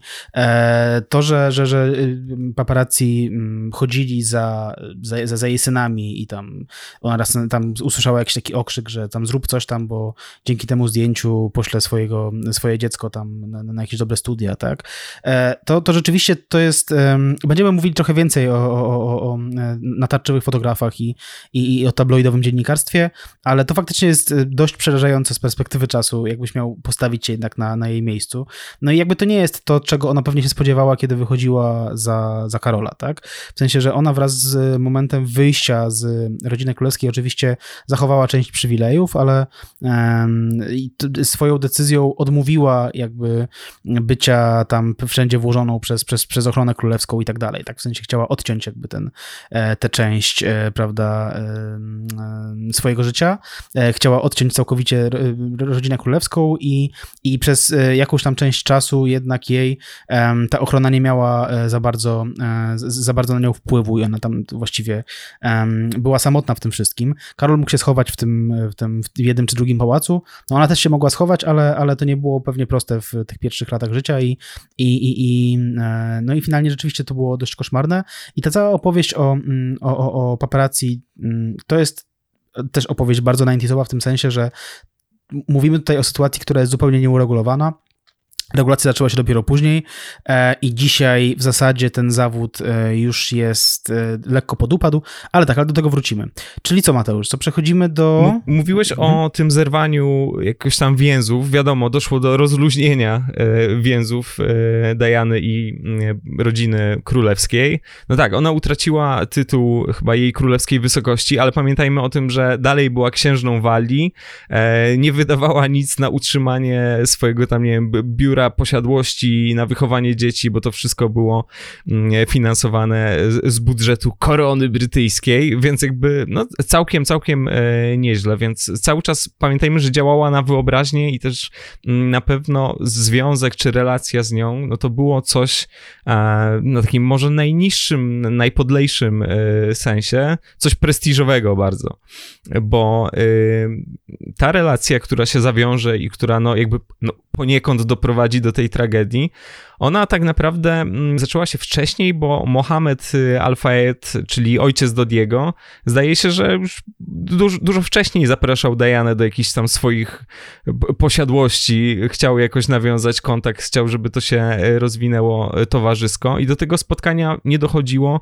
W końcu doszło do tego spotkania dopiero w 97 roku. Znaczy spotkania były wcześniej, tylko że raczej takie, takie przy okazji, natomiast tutaj doszło do takiego, do takiej rzeczywiście wizyty, która była, e, która była jakoś tam zaplanowana, E, w 1997 roku, latem, e, to była konsekwencja faktu, że Diana musiała jakoś tam podzielić się opieką nad, e, nad Williamem i Harrym w, z, z, Karolem, tak? Karolowi zależało na tym, żeby, że, że, żeby ona przejęła ich bodajże w lipcu, więc ona rzeczywiście zaczęła myśleć o tym, gdzie mogłaby się wy, wybrać tak naprawdę z własnymi synami, żeby przy okazji tam paparuchy za nimi nie specjalnie jeździli, prawda, tak? I no i co? co, no i jakby mm, miała jakieś tam, jakieś tam pomysły, natomiast w którymś momencie przyszedł Mohamed Al-Fayed i zaproponował jej um, ukrycie się, w cudzysłowie, jak się potem okaże, ukrycie się w takiej willi na, na południu Francji, nieopodal um, Riviery, prawda? I, e, i, i, i, mm, i tam spędziła wakacje. E, tam też poznała trochę lepiej, jak możemy się domyśleć, y, Dodiego Alfayeda, czyli, czyli, czyli wówczas 40-paroletniego syna e, Mohameda, e, multimilionera, tak, który był producentem e, filmowym, stworzył między innymi, znaczy współtworzył między innymi Rydwane Ognia, które były wielkim sukcesem, jeśli chodzi o, o, o mm, i o widownię, jeśli chodzi o nagrody, bo to tam to był film, który zgarnął Oscara dla najlepszego filmu. Współtworzył też, też Spielbergowskiego Hooka, tak, który też był dużym tam sukcesem finansowym, więc w zasadzie całkiem nieźle mu to produkowanie filmów e, wychodziło, tak? No i też był dwie części FX. Nie wiem, czy pamiętam, pamiętam. Taki, taki te filmy z Tak, Polsatu, tak, tak, tak. Dwie części FX, też tam Dodi Al-Fayed e, był, e, był na liście płac, tak? E, no oczywiście tam świat obiegły natychmiast zdjęcia Diany, która bawi się z synami, gdzieś tam właśnie w tle widziany był Dodi e, i, i, i po tym jak, jak już z tych wakacji wróciła, odwiozła, odwiozła synów na wyspy, wróciła do jakichś tam swoich charytatywnych obowiązków i ku zdumieniu wszystkich proszę ciebie em, pojechała z powrotem do Dodiego, z którym prawdopodobnie e, nawiązała jakąś e, bliższą relację. I to już był sierpień roku 97 i z tegoż właśnie sierpnia pochodzą e, słynne e, zdjęcia wykonane, znaczy pary na jachcie, wykonane oczywiście gdzieś tam pewnie z jakiegoś innego statku albo, albo z brzegu. Bardzo takim e, obiektywem, takim bardzo długim pewnie. Tak, ka- każdy szanujący się, a zarazem nie szanujący się, no bo jedno z drugiego wynika, e, brytyjski tabloid i nie tylko brytyjski musiał mieć tego typu zdjęcia, musiał mieć taką okładkę. Mhm. Tutaj widzimy tytuły Hot Lips, The Kiss, to są wszystko tytuły piosenek Prince'a, a jednocześnie na, alarmujące nagłówki, bo oto e, księżna, księżna, ale rozwódka z tym multimilionerem. Tak, no więc jakby znowu kolejny taki kamyczek do tego popkulturowego mitu Diany. No jeżeli jakiś taki głośny romans, to naturalnie z multimilionerem i jeszcze zaznaczmy, z facetem z muzułmańskiej rodziny, tak? To, to, to oczywiście będzie potem paliwem dla rozmaitych teorii spiskowych. No nie był to, nie był to biały Brytol, nie był to, e, nie był to Amerykanin, był to Egipcjanin, więc rzeczywiście głośna, głośna sprawa. E, no i co, właściwie to trzeba by było w takim razie mm, przejść już do końcówki sierpnia, bo e, ani nie będziemy się zagłębiać w szczegóły tego romansu na Rivierze, ani też nie znamy tych szczegółów. E, chodzi o jakieś relacje oczywiście o charakterze romantycznym, erotycznym, no ale to już prawdopodobnie się wszyscy domyślacie. E, ta para postanowiła wrócić do stolicy Wielkiej Brytanii 30 sierpnia, ale pojawił się pomysł, żeby zatrzymać się jeszcze na chwilę w Paryżu. Em, No i e, I Dodi, no i ekipa naturalnie, bo to niekoniecznie osoby, które podróżują we dwójkę. Przy czym zaznaczmy, Dianie ze względu na jej decyzję nie towarzyszyła żadna tam królewska, brytyjska ochrona, e, co oczywiście mm, może się wydawać już teraz błędem, bo pewnie inaczej by się te sprawy potoczyły, no ale można tylko tutaj domniemywać. Mm, Więc kolacja w Ricu, w Ricu należącym do Moha- Mohameda Al-Fayeda, do ojca Dodiego, no bo jak żeby inaczej. No i jakaś absolutna gorączka, taka czysto popkulturowa, przywodząca na myśl właśnie bardziej jakiś taki sektor muzyczny, związana z obecnością Diany w tymże Ricu, bo masa ludzi. Mm, Dodi postanowił, że pokaże Dianie swój jakiś nowy paryski apartament, zdaje się, chciał się pochwalić z nowym kwadratem. E, ponoć Mohamed Al-Fayed nie był jakimś szczególnym fanem tego pomysłu, no ale para postanowiła, że jakoś się wymknie. Nie mogli zrobić tego głównym y, wejściem do hotelu, bo było ono obstawione przez y, tłum ludzi, więc pojawił się pomysł, żeby się jakoś gdzieś wymknąć tyłem i pojechać na spokojnie. No jak się okazało, bardzo niespokojna to była podróż. No zajebiście niespokojna. Tak, znaczy tych, tych tam, ten plan był dość skomplikowany, bo wymagał tutaj podstawienia tu samochód, tutaj po prostu jakiś ochroniarz wychodził, Mhm. tego, nie? Już nie będziemy się to zagłębiali, natomiast rzeczywiście e, do samochodu, e, w, w, któ- w którym mieli przemieścić się do, do, do tego innego paryskiego mieszkania, do Diego Alfayeda, em, wsiadły cztery osoby. Pierwszą był, e, by- była Diana, drugą był Dodi, no i jeszcze dwie, dwie- które usiadły z przodu. E, Na miejscu pasażera z przodu usiadł Trevor Rhys-Jones, e, który był ochroniarzem Alfajedów, a drugim był Francuz Henri Paul. E, To był, to, był, to był szofer za- zatrudniony w Licu, więc de facto też e, pracujący, pracujący dla Alfajedów. E, No, okazało się, że tak łatwo się nie, nie, udało wyprowadzić w pole dziennikarzy, czy nie wiem, czy może mówić dziennikarzy, paparazzi, tak? Nie udało się specjalnie wyprowadzić, wyprowadzić w pole. Dość szybko zorientowali się, co tu się odpie więc, więc ruszyli na motocykl, przynajmniej część z nich ruszyła na motocyklach za odjeżdżającym samochodem. A Henri Paul e, za kierownicą e, przygazował dość mocno. Różne źródła w ogóle podają różną tą prędkość, z jaką e, wjechał, prawda, w, w ścianę m, paryskiego tunelu. No ale na, na pewno było ponad, to ponad 100 na godzinę i na pewno to było grubo powyżej tego dozwolonego limitu. Są też źródła, które twierdzą, że to mogło być 150 albo 200 na godzinę, tak? Tak, tam było ograniczenie do 50, zdaje tak. się. Tak, no i wydarzyła się oczywiście, wydarzyła się katastrofa. Ten, ten samochód wjechał w jeden z filarów pod mostem Alma. To było o godzinie 24 e, minuty po północy. Co więcej, nikt nie miał zapiętych pasów, e, co jak wykazuje część komentatorów i co być chyba też wykazało śledztwo, Um, wszystkie te osoby miały szansę przeżyć, gdyby, gdyby te pasy były zapięte. I ta szansa byłaby dużo większa. Tymczasem um, um, prawdopodobnie nikt albo prawie nikt, bo nie wiadomo na temat Risa Jonesa, czy on miał zapięte pasy. On sam nic nie pamięta, bo teraz musimy powiedzieć, że on sam jako jedyny przeżył jakby ten, ten, tę katastrofę. E, dwie osoby zginęły na miejscu, czyli Henri, Paul i, i Dodi Alfayet zginęli na miejscu, a Diana zmarła kilka godzin później. Tak, Trevor Rhys Jones e, miał kompletnie zmasakrowaną twarz, którą trzeba było zrekonstruować, e, co się później działo. Zdaje się, że sfinansował to Mohamed Al-Fayed, dla którego e, Jones pracował. No właśnie, tak, bo to rzeczywiście jakoś e, mogło się zapisać w pamięci tak, że skoro Trevor Rhys Jones był Brytyjczykiem, to, to był ochroniarzem Diany, a, a, wcale tak nie było, więc mhm. w pewnym sensie nie było tam żadnego personalnego ochroniarza e, Diany.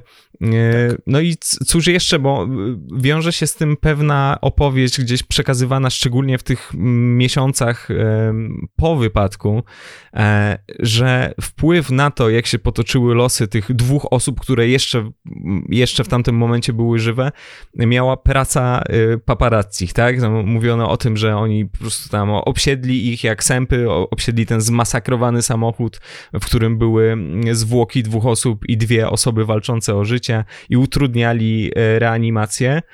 Mm, jest y, pewna taka postać, która, no właśnie, ona jest wyciągana z szafy. Mam wrażenie po prostu, że jak jest tylko 31 sierpnia, jak tylko zbliża się rocznica śmierci, no to mm -hmm. po prostu w połowie redakcji mówią: Wiecie co, dzwońcie do tego Francuza, do tego lekarza, który tam przez przypadek przejeżdżał i który tam reanimował Dianę, nie? A, a mamy numer? Tak, macie, bo macie w służbowych od razu, jak dostajecie tylko pracę, to tam jest, mm, to tam jest numer do pana, który mm, nazywa się, bo żyje w dalszym ciągu, który nazywa się Frederick Maillet który się chętnie dosyć wypowiada na ten temat, tak? I to jest ciekawa sprawa, on nie miał świadomości, że, że to jest księżna Diana, jak później sam przyznał, no, najbardziej popularna kobieta na świecie, albo jedna z najbardziej popularnych e, kobiet na świecie.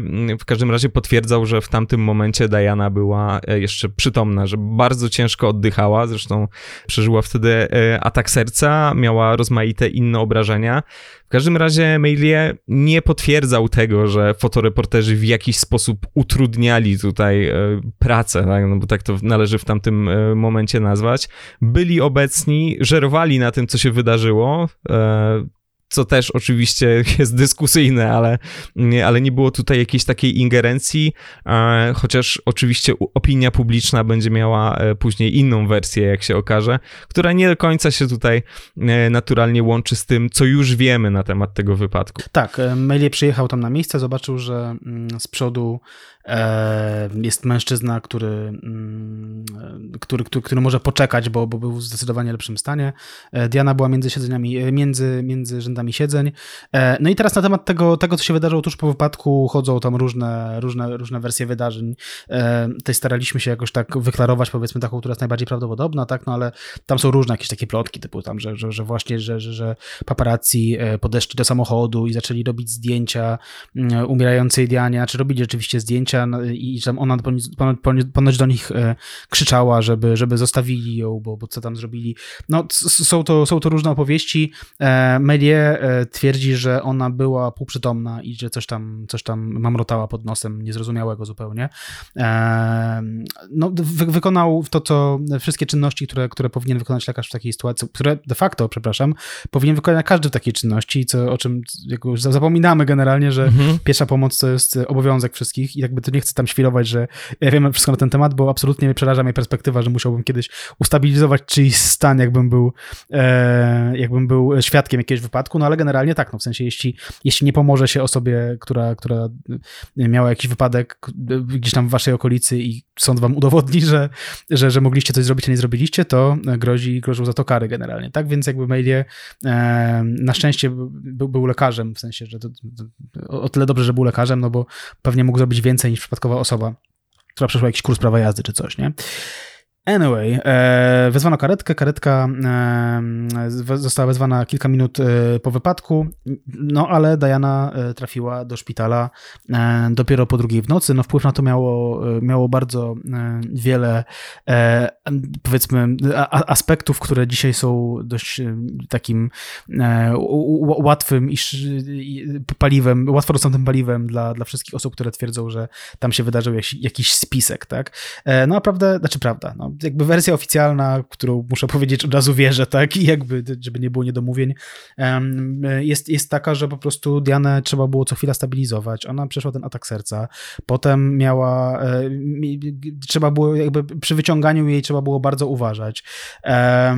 To, to, to wyciąganie w ogóle trwało, trwało kilkadziesiąt minut, plus potem jak już ją wsadzili do tego ambulansu, to, to trzeba było znowu ją tam stabilizować i, i lekarz e, poprosił, żeby, żeby karetka jechała jechała jednak powoli i ostrożnie, e, więc, więc e, aha, jeszcze przy okazji wybrano szpital, który był troszkę dalej, ale był lepiej wyposażony, tak, więc, więc finalnie ona trafiła e, na oddział o, o, o, godzinie 2.06. Jeszcze z takich osób, które były z nią w ostatnich chwilach dość często zapraszane do mediów z zagranicą, na zachodzie gdzieś tam jest taki, taki strażak, który nie pamiętam jak się nazywa, który, który miał usłyszeć jej ostatnie słowa i to jest tam jakby kolejna część tego takiego tabloidyzowania jej, jej życia i śmierci, nie? W sensie, mm -hmm. że ona tam miała krzyczeć, o Boże, o Boże, co się stało.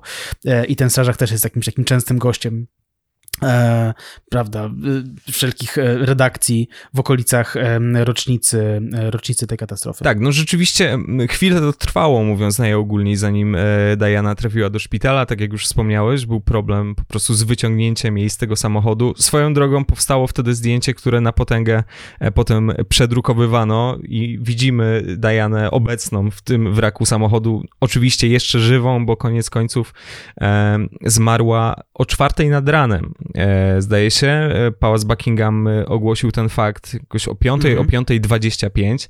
No i tutaj też jakaś taka ciekawostka z przeszłości, dosyć smutna ciekawostka, no bo mamy noc z 30 na 31 sierpnia. 31 sierpnia rano do kiosków trafi nowe wydanie Sunday Mirror, też jednej z tych bardzo klasowych gazet. No i tam podano jeszcze wersję taką z okolic pierwszej w nocy, tak? Dodi nie żyje, zginął na miejscu, Diana jest poważnie ranna, więc Brytyjczycy e, mogli już doskonale wiedzieć, że księżna Diana nie żyje, natomiast dostali do ręki gazetę, gdzie, mm, e, gdzie pojawia się sugestia, że wszystko może się jakoś tam dobrze skończyć. E, chociaż nie była to naturalnie najgorsza rzecz związana z prasą brukową w tamtym czasie i, i to całe odium, to, to, to całe jakieś szaleństwo, które się później rozpętało, związane z prasą brukową, no wiązało się z z, z, innymi wykroczeniami niż to, że nie, nie, nie, zmieściłeś się w czasie z oddaniem numeru do drukarni. Zanim Diana zmarła, oczywiście informacja o tym, że, że, że wydarzył się wypadek e, poszła do mediów i, i tutaj muszę powiedzieć,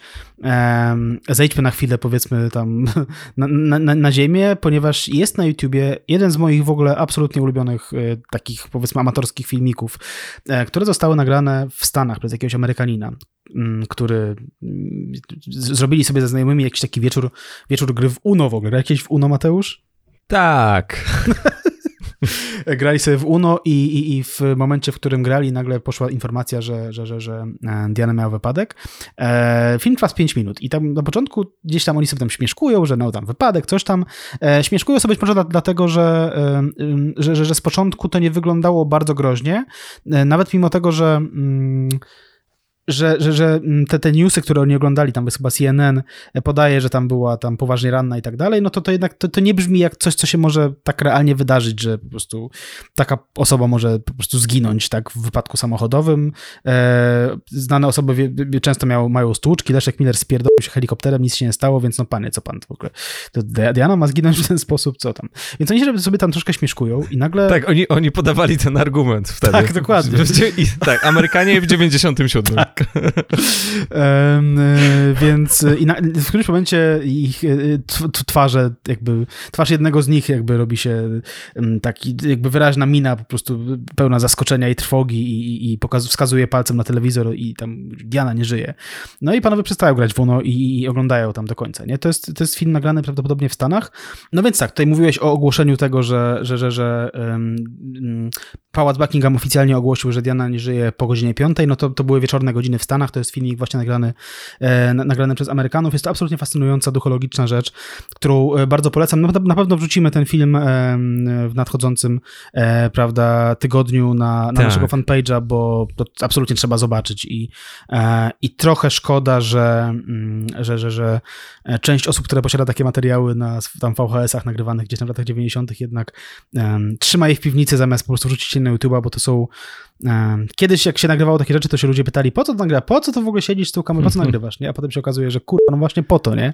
Żeby wrzucić na YouTube za 30 lat. Słuchaj, kolejny odcinek na na TVP i na tak. ich brak skłonności do archiwizowania materiałów. Proszę pana, wielkie telewizje tego nie wrzucają. To co ci prości ludzie, co ci biedni ludzie mają? Co to jest kurwa? Naturalnie trzeba będzie powiedzieć parę słów na temat tego, e, jaka była reakcja społeczeństwa brytyjskiego, jak się domyślacie i jaki to miało związek z prasą brukową, ale może krótko wspomnijmy o tym, bo to też są jakieś takie obrazki, które się, mam wrażenie, w zbiorowej pamięci zapisały, na pewno w zbiorowej pamięci Brytyjczyków, no bo mamy, jak się domyślacie, e, krótko później pogrzeb Diany w Londynie. Mamy morze kwiatów, e, mamy płaczących ludzi, ludzi, których to po prostu jakoś osobiście dotknęło. Jakby domyślacie się, jaki nastrój tam panował, po prostu nastrój żałoby. E, różnie o Dajanie pisała prasa, ale myślę, że cieszyła się dużą estymą w, w społeczeństwie brytyjskim. I mamy pogrzeb Dajany i ten taki bardzo, bardzo ciężki e, obrazek, bardzo ciężką fotografię, mm, na której za trumną maszeruje kilku, no właśnie, mężczyzn, no jakby no nie do końca, tak? Mamy... Osobników płci męskiej. Tak, bardziej tak. Mamy księcia Karola, mamy księcia Filipa, mamy Charlesa Spencera, e, czyli brata Dajany. E, no i mamy obok nich, no właśnie, tych osobników płci męskiej, małoletnich, tak? Książę William i książę Harry e, którzy maszerują po prostu w równym szeregu w czarnych garniturach za trumną. No i cóż to jest tak naprawdę? Mówiono o tym sporo, bo to jest jednak bardzo uderzający obrazek.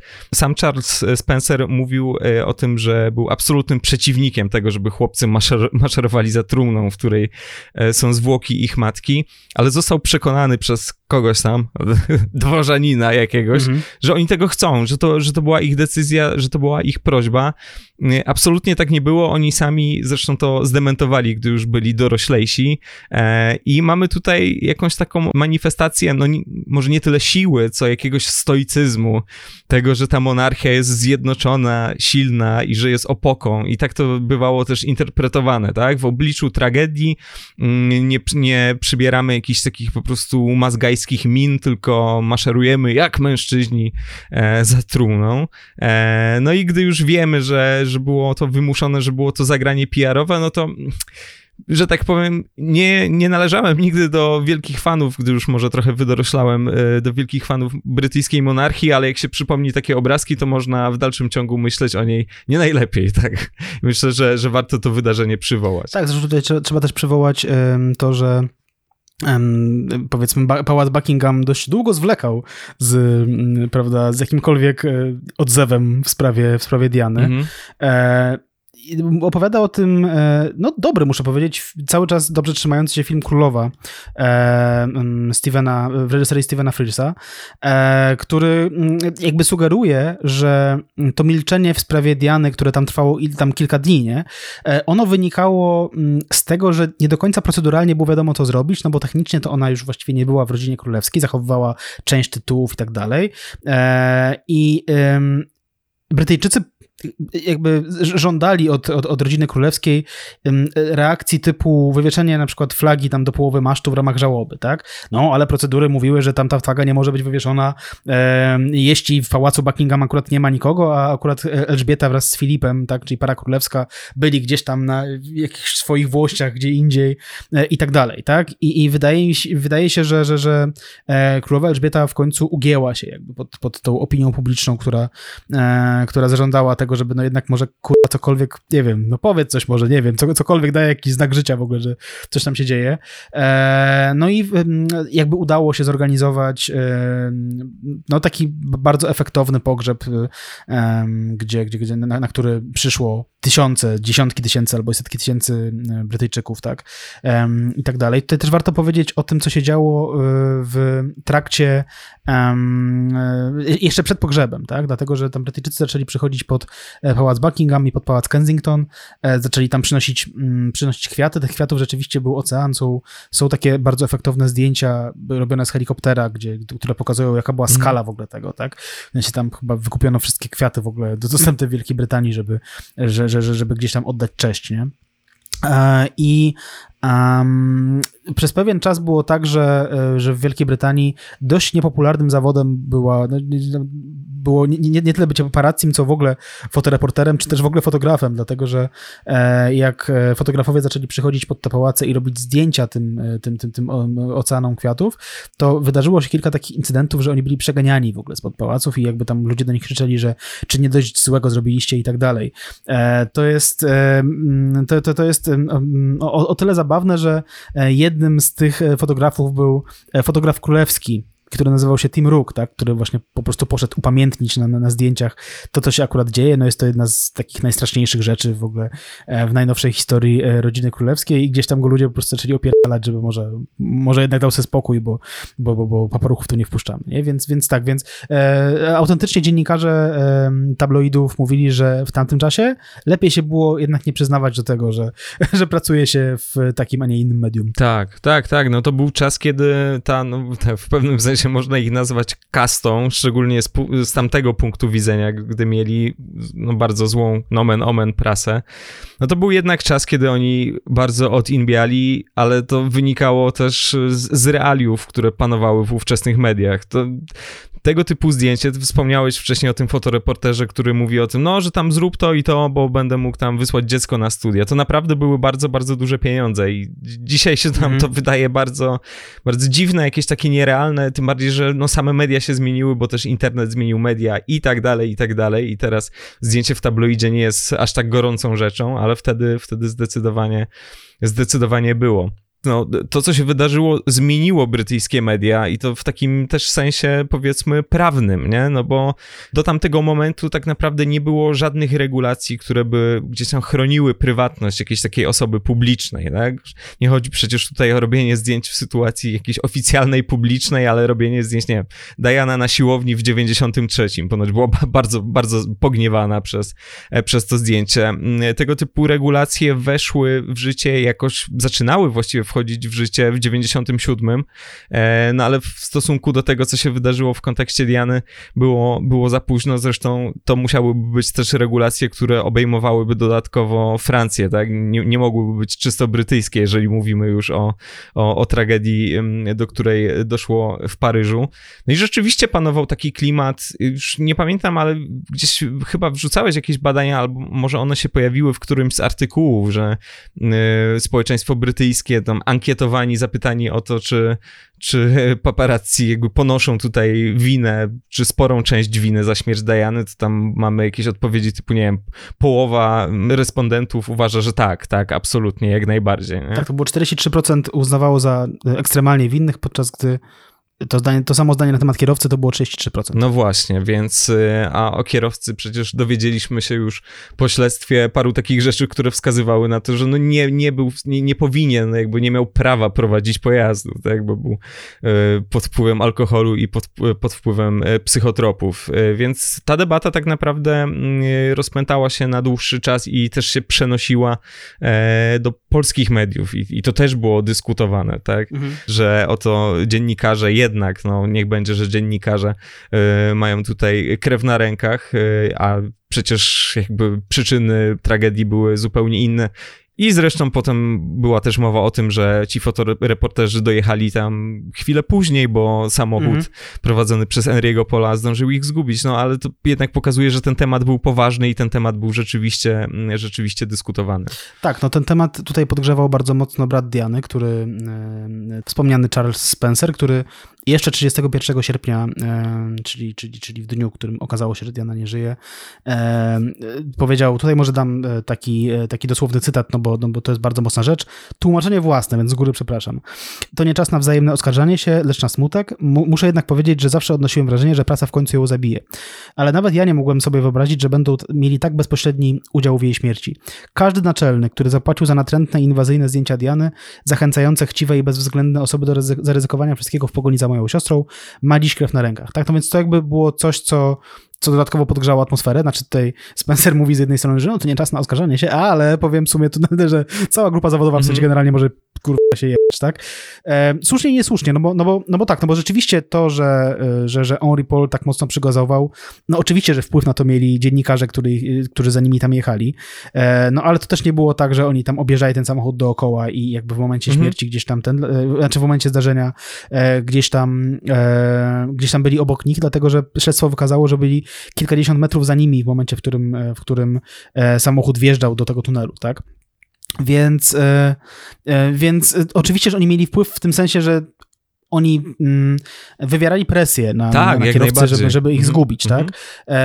no ale z drugiej strony, no to była jednak decyzja jakby Henri Paula lub jego, jego bezpośredniego przełożonego, tak tutaj w tym wypadku do tego Alfajeda, e, żeby, żeby jechać tak szybko. Tak nie wiemy, co się stało w samochodzie do dzisiaj, tak? W sensie nigdy się nie dowiemy.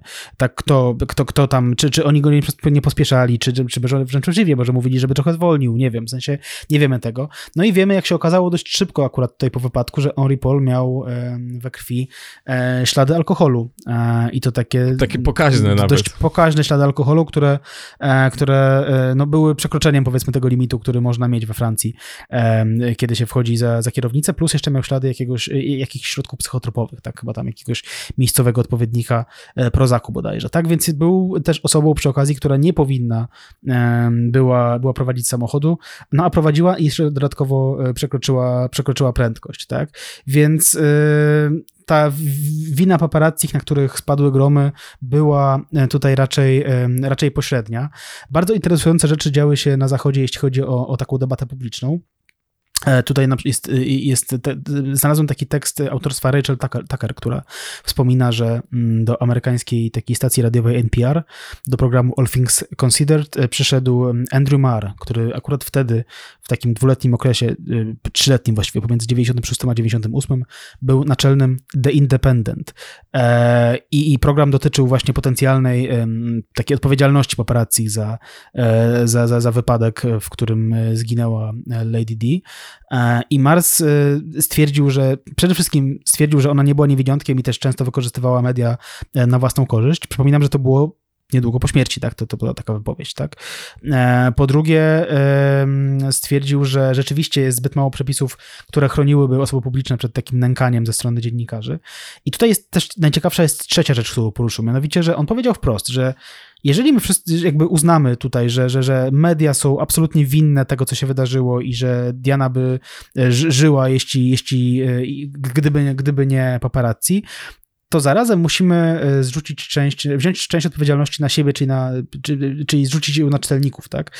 E, bo gdyby nie czytelnicy, gdyby nie te wszystkie osoby, które przez lata podbijały nakłady mm, tabloidów, to e, paparazzi nie byliby chętni, żeby no, ryzykować życiem swoim i, i, i osób publicznych w pogoni za, za, za, za jakimś za tym zdjęciem. No i jakby to była dość odważna wypowiedź, która później przewijała się wielokrotnie, no właśnie w mediach, tak jakby mm, to, to nie jest przypadek, że akurat media e, broniły się w ten sposób, przy czym ciężko tutaj jakby o, o, odmówić jakiejś tam racji, prawda, tym, te, tego rodzaju stwierdzeniom. No tak, no to jest taka sytuacja, że wszyscy mają rację i wszyscy przegrali, po prostu obie drużyny w bezpośrednim meczu przegrały, no bo rzeczywiście z jednej strony prasa rozbudzała jakieś pragnienia publiczności czytelników, naruszając e, cudzą prywatność, ale też przecież nie produkowałaby tych dalszych pragnień, gdyby nikt tego nie kupował i tak dalej, i tak dalej. No, fakty są takie, że mm, od stycznia 98 roku w Wielkiej Brytanii zaczął obowiązywać The Protection from Harassment Act, to taka modyfikacja kodeksu e, prasowego, no tylko oczywiście wiadomo, że teraz możemy już mówić, że to za późno. To jest też coś, co miało wpływ na dalszy przebieg życia e, Williama i Harego. Wiadomo, że oni też w pewnym momencie staną się, no, nazwijmy to ofiarami tabloidów i tro troszkę to będzie wyglądać tam kilkanaście lat później w taki sposób, że nikt nie wyciągnął żadnych wniosków, że no, tam to było tam z tą, z tą Dianą, ale generalnie to, to stare dzieje, nie? Stare czasy. Później to y, fotografowanie z przyczajki, z ukrycia było nagminne, ale też, no właśnie, dochodziło do takiej sytuacji, że nie wiem, Kate Middleton sfotografowana topless pojawiła się w czasopismach, nie wiem, amerykańskich czy tam francuskich, ale w brytyjskich już nie, więc no to jest dosyć problematyczne i z, mamy tutaj ten taki efekt, że tak, z jednej strony mm, paparazzi brytyjscy pozwalali sobie na absolutnie wszystko, a od pewnego momentu nie mogli zrobić absolutnie nic, czyli tutaj polecieliśmy w jakąś taką skrajność. Nie, żebym ich jakoś strasznie strasznie żałował, bo też jakby wytłumaczenie typu to jest moja praca nie, niekoniecznie mnie przekonuje w takich przypadkach. Myślę, że są takie sytuacje, no ale, ale tak też się stało. Mówię o tym, że jakoś to wpłynęło na życie Williama i Harego, no bo oni rzeczywiście przez jakiś czas e, po tej śmierci byli pod ochroną. Dopóki nie stali się jakoś tam osobami z własnym życiem prywatnym, no to, to byli pod, pod jakimś tam kloszem i, e, i słusznie, więc była to bardzo, bardzo surowa modyfikacja tego e, prawa prasowego w Wielkiej Brytanii, no i nie ma co teraz ukrywać, że to, co się wydarzyło, bardzo jednak zdynamizowało to, y, te wszystkie działania w, na wyspach. Tak, tutaj może kończąc y, temat paparazzi i tego, tego ogólnego klimatu po, y, po wypadku Diany, e, jest taki bardzo interesujący tekst na stronie BBC, który mm, podaje kwoty z okolic 2000 roku za takie naprawdę dobre zdjęcie, takie tak zwane zdjęcie just like us, czyli tam gwiazdy robią coś, co my też robimy i to jest niesamowite, że one robią to samo, co my czasami. E, że za takie jedno zdjęcie można było dostać, jeśli ono było odpowiednio dobre, od 5 do 15 tysięcy dolarów, tak? Więc być może te kwoty nawet były wyższe, jeśli mówimy o, o, o Dianie, która była najbardziej hot nazwiskiem z punktu widzenia tych red beltów, tak? Czyli, czyli, czyli brytyjskich e, tabloidów.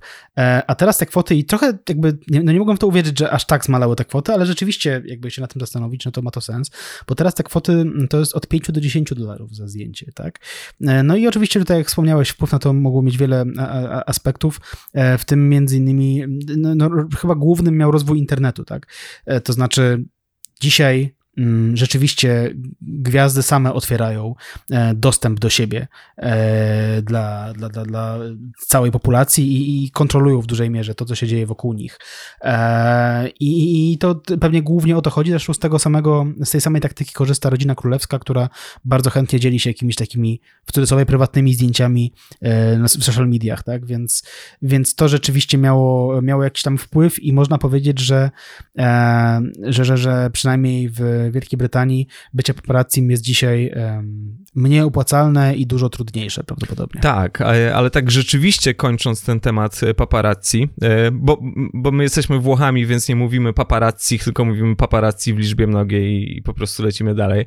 E, rzeczywiście to kończąc, no to jest takie e, słynne zdjęcie, mm, na którym widzimy tych e, fotoreporterów, którzy dotarli na miejsce wypadku, jakby w ślad za samochodem e, prowadzonym przez e, Andriego Pola. No i to taki, no, taki zbiorowy makshot, powiedzmy, typowi podejrzani, aresztowani, jak zwał, tak zwał, ale trzech z nich rzeczywiście zostało skazanych, tak, na, na karę, na karę mhm. grzywny i to było symboliczne jedno euro e, związane z naruszeniem e, prywatności co mamy z tym wszystkim zrobić, jakby teraz koniec końców, bo wspominaliśmy już o tym, tak, kierowca był po, pod wpływem środków odurzających, bardzo słaba akcja, um, nikt nie miał zapiętych pasów prawdopodobnie, albo ewentualnie jedna z czterech osób, więc mamy wielką gdybaninę, że co gdyby, co gdyby Diana jednak miała królewską ochronę, na pewno nikt by się nie zgodził na to, co gdyby aż tak nie panikowali z Dodim, no, no dobra, będą jechać za nimi paparazzi, no i no chuj, no, po, nie wiem, w pewnym momencie zadzwońcie po policję po prostu, jeżeli będą wam chcieli wejść do tego kwadratu jakiegoś tam prestiżowego w Paryżu, ale, ale to tyle. No jakby można tutaj mnożyć jakieś tam e, potencjalne rozwiązania, e, ale są osoby, które tych rozwiązań mm, i tych przyczyn tragedii szukają gdzie indziej, nie w jakichś takich powiedzmy obiektywnych przesłankach typu, no tak, pijany kierowca, no tak, pasy, no bo pojawiło się sporo jednak teorii spiskowych, które no jak bardzo wyssane z dupy by może momentami nie były, no to też są warte przytoczenia, bo to, bo to dosyć ciekawe. Tym bardziej, że te y, teorie spiskowe jakoś tak do końca nie wygasły i nie umarły. Tak, minęło 25 lat, ale y, sam Mohamed Al-Fayed y, no, gdzieś jakąś taką tezę reprodukuje, że, że był to po prostu ukartowany zamach. Czy to zamach na Dianę, czy to zamach na Dodiego Al-Fayeda, to już można dyskutować, ale że to nie był przypadek. Tak? No tak, tak jak powiedziałeś, e, Mohamed Al-Fayed jest tutaj, e, znaczy to jest taka nietypowa sytuacja, w której, w której to nie jest tak, że jakiś tam ruch internetowy za tym stoi stoi jacyś ludzie, którzy tam szukają prawdy, mm -hmm. tylko mhm. stoi za tym rzeczywiście miliarder, który stara się udowodnić, że, że, że Diana, czy też może bardziej w tym kontekście, że, że jego syn został, e, został, został zabity e, razem z nią.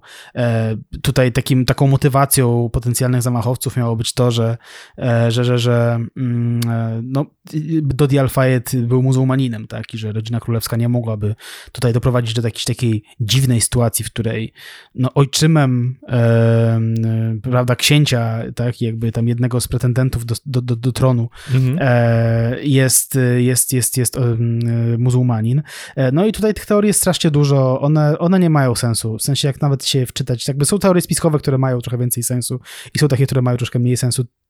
Te mają mało sensu głównie dlatego, że naprawdę dużo wiemy na temat na przykład stanu kierowcy i tego, że on szybko jechał, tak? No i jakby e, są sugestie, że właśnie Henri Paul miał być agentem MI6, tak? Który tam właśnie miał, miał, miał polować na Dianę, no i tak zapolował, że, że, że sam zginął w tym wypadku, tak? No ale oczywiście nie ma, nie ma sensu czymś takim dyskutować, dlatego, że jakby teoretyk spiskowy ci powie, no tak, no ale może on sfingował swoją śmierć i w ogóle tak naprawdę dzisiaj żyje na Karaibach i jakby zmienił sobie tam operację upracowaną twarz i tak dalej, więc... O już przestań o tym kulczyku, Boże.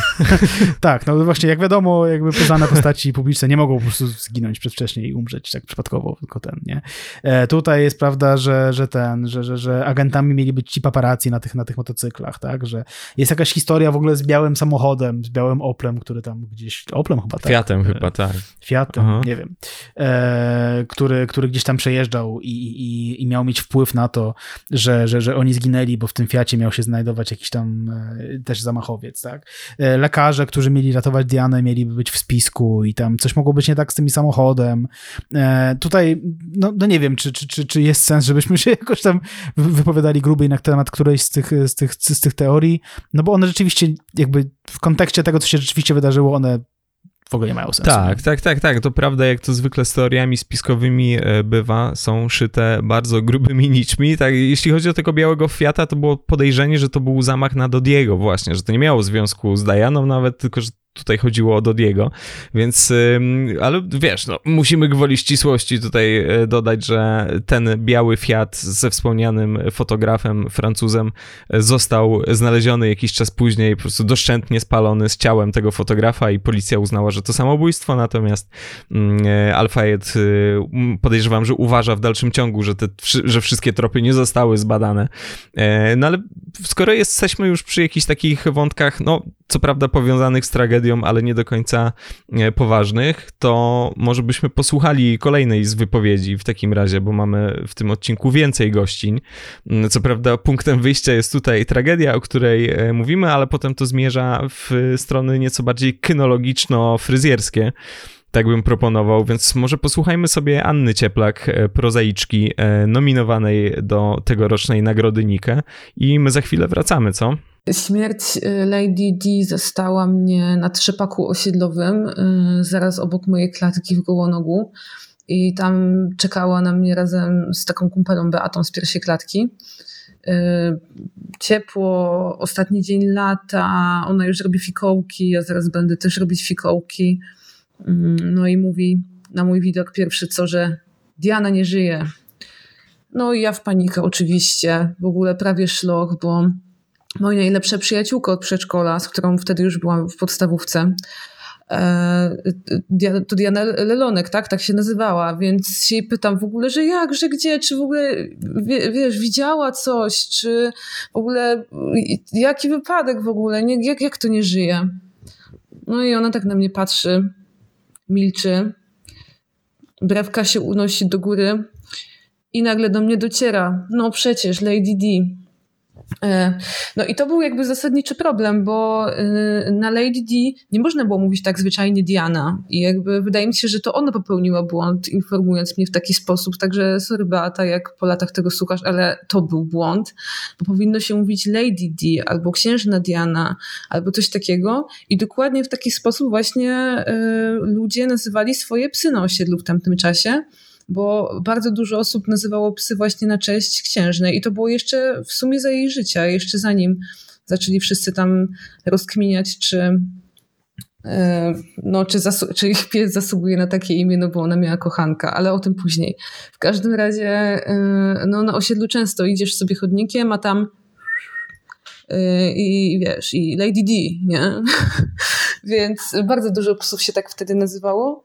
E, I wydaje mi się, że mm, to był jakiś taki element, nie wiem, jakby przedłużenie jej życia, że ludzie nie chcieli żyć bez Lady D. U nas na osiedlu przynajmniej, nie wiem jak gdzieś tam indziej.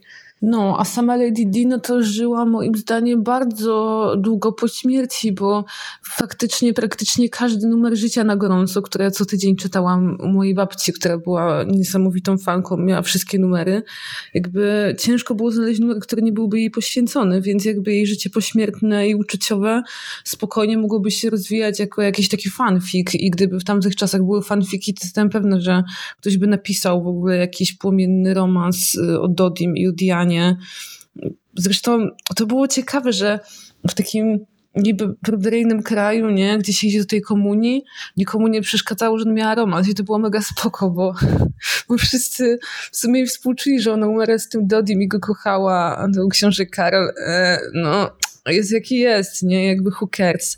A sam ten jakby wypadek i ta miłość była taka spektakularna i wydaje mi się, że się wpisywało w jakieś takie uniwersum myślenia wtedy o takiej romantycznej miłości, nie? Że wtedy był też ten film Miłość Marty Krokodyl, było dużo takich telenoweli, więc jakby to, że nie powstała telenowela inspirowana Lady D w tamtym czasie jest trochę dziwne.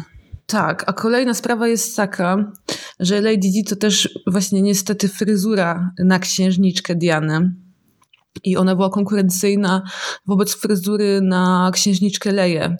I jakby fakt, że ona zmarła w sierpniu, nie zmienił tego, że ludzie zaczęli się bać, dziewczyny, że do komunii trzeba będzie iść w takiej kopułce opitolonej właśnie na Lady D. I w ogóle ona już wcześniej była popularna, bo chodziło się do fryzjera osiedlowego i się siadało i było pierwsze pytanie, czy na kopułkę, a kopułka wiadomo, co oznaczała Lady D, więc jakby nie było wiele alternatyw. I wydaje mi się, że po tej śmierci w ogóle więcej dziewczynek, musiałam to sprawdzić na zdjęciach, ale wydaje mi się, że coraz więcej osób zaczynało mieć tę niepokojącą kopułkę. No tak, e, tutaj Anna e, mówi trochę o, o, fryzurze, e, o fryzurze, czy też o fryzurach Diany. Ja się umiarkowanie znam na, na, na, na fryzjerstwie, co, co widać momentami. Mateusz, czy ty jesteś tutaj zajarany tym tematem jakoś mocno? E, twoich włosów tak. Mm, ja wiem, ja wiem. ale, od, ale od Janie, a czy tych na głowie, wytniemy to w chuj. Ale, ale co do Diany, to, to, to, to nie, nie, nie jestem kompetentny. Tak, więc, więc tutaj myślę, zaczepił, jeśli skoro tutaj mówimy o, o atmosferze w Wielkiej Brytanii, y, my oczywiście przejdziemy do atmosfery w Polsce, bo to też jest bardzo interesujące, ale ciekawa jest tutaj kwestia atmosfery w, we Francji. Dlatego, że tak naprawdę jeśli byście się postawili na, na miejscu Francuza, który nagle dowiaduje się, że albo w ogóle po prostu nagle dowiaduje się, że w waszym kraju zginęła księżna, jedna z najsłynniejszych kobiet świata i tak dalej, w jakimś takim wypadku w, gdzieś tam w okolicy centrum Paryża, tak, no to, no to to jest to trochę dziwne i tę dziwność jakoś tam rozgrywa e, Jeanette w filmie Amelia. Nie wiem, jakby ja dawno nie widziałem tego filmu, teraz tak przypomniałem sobie właśnie te motywy, e, motywy związane mhm. z Dianą Spencer. E, I, I, ten film jakoś tam pokazuje, że, że, że to jest takie trochę surrealistyczne z punktu widzenia Francuzów, co się wydarzyło, nie? W sensie, że, że tam Amelia w ogóle dowiaduje się o tej, o tej, o tej śmierci i jakby pokazany, pokazany jest moment, w którym, w którym to się dzieje i ona chwilę później zajmuje się czymś zupełnie, jakby czymś totalnie istotniejszym dla fabuły. Jest tam wprowadzona postać jakiegoś takiego gościa, który jest zafascynowany Dianą po części jako, jako celebrytką, po części jako takim e, powiedzmy obiektem erotycznym, tak wręcz. E, I jest też e, jest, jest taki, taki motyw kiosku, który cały czas jest, ma, ma, ma tam na wszystkich ścianach e, e, poumieszczane okładki z, z Lady D i, i Amelia jako główna bohaterka stara się jakby przez cały czas się nie interesować Dianą i jest taka dość mocno ironiczna w stosunku do tej śmierci, co muszę powiedzieć, że dzisiaj jakby z punktu widzenia tego, jak, jak, jak nawet w 2022 roku, jeszcze 25 lat później ta, ta śmierć wzbudza, wzbudza żywe emocje, to muszę powiedzieć, że jak na film taki mainstreamowy, który, który miał zdobyć serca widzów i zdobył, jak wiemy dzisiaj, jest to dość od, odważna rzecz, którą, jakiś od, odważny wybór, powiedzmy, fabularny, na który zdecydował się Janet i, i, i też jakiś taki ciekawy wgląd, abstrahując od samego filmu, ciekawy wgląd w to, co być może Francuzi myśleli parę lat później o tym, o tym co się wydarzyło, nie? No tak, tak, to było co, jakieś, jakoś 4, 4 5 lat, 4, 4 lata, lata później. później, tak? 2000, 2001. Pierwszy. No rzeczywiście ta, ta perspektywa jest dziwna. Y, łączą się tutaj jakieś po prostu kody kulturowe, wiesz, disneyowska księżniczka, Paryż i jest jakieś takie ogromne zamieszanie. No gdzieś to, co się wydarzyło, zostało w tej przestrzeni miejskiej Paryża upamiętnione, tak? Bo mamy tam plac e, Dajany, księżnej Walii, tak jest, tak jest tam opisane, więc, więc to zostało. No, tych portretów popkulturowych jest sporo. Wspominałeś o królowej. Mm, w ostatnim sezonie The Crown e, mamy postać Diany i odgrywa swoją rolę dosyć istotną w, całym, e, w całej tej opowieści. Ale ja powiem ci, że ja nie mogę zapomnieć o, o pewnym bardziej muzycznym dziele związanym z, z księżną Dianą, bo to jest coś, y, my to oglądaliśmy, akurat rzadko oglądamy razem musicale, e, bo też mhm. rzadko oglądamy razem jakiekolwiek filmy, e, ale ja usłyszałem o tym w podcaście Samiec Beta, naszym zakolegowanym, pozdrawiamy. Szymon Żurawski wspominał, że, że no jest coś takiego na Netflixie i że jest to no, dosyć, dosyć potężne. I powiem ci, że no, zafundowałem sobie wczoraj wieczorem taki seans mm-hmm.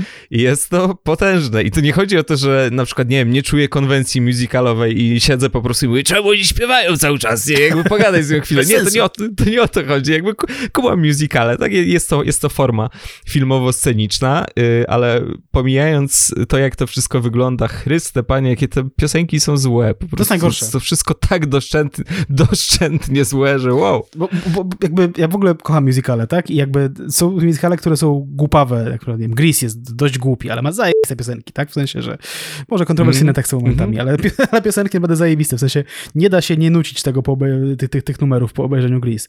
Tak tutaj oglądałem ten film z, z, z, moją dziewczyną Anią i tak starałem jej, jej się raz na jakiś czas robić taki test, że spróbuj zanucić piosenkę, która była poprzednio, przed tą, mm -hmm. która teraz leci, nie? W sensie, no nie da się, nic nie zostaje w głowie absolutnie. Teksty są absolutną taką, taką anglojęzyczną częstochową. E, no i, ale ja muszę powiedzieć, że bawiłem się dobrze na początku zwłaszcza. W pierwszej tam powiedzmy godzinie, w pierwszych 40 minutach, potem już jest nuda w chuj. Ale z początku, jak, jak być może jakby działa jakiś taki efekt nowości, że, że widzisz, e, widzisz e, te, te, te postaci, które w zasadzie w momencie e, powstawania tego, tego musicalu, no to wszystkie oprócz Diany żyły, tak? Więc jakby tam jest jakiś tam odpowiednik królowej Elżbiety, tak. jest odpowiednik Karola, który jest tutaj dużo przystojniejszy swoją drogą niż, niż rzeczywisty Karol, nie? E, I tak dalej.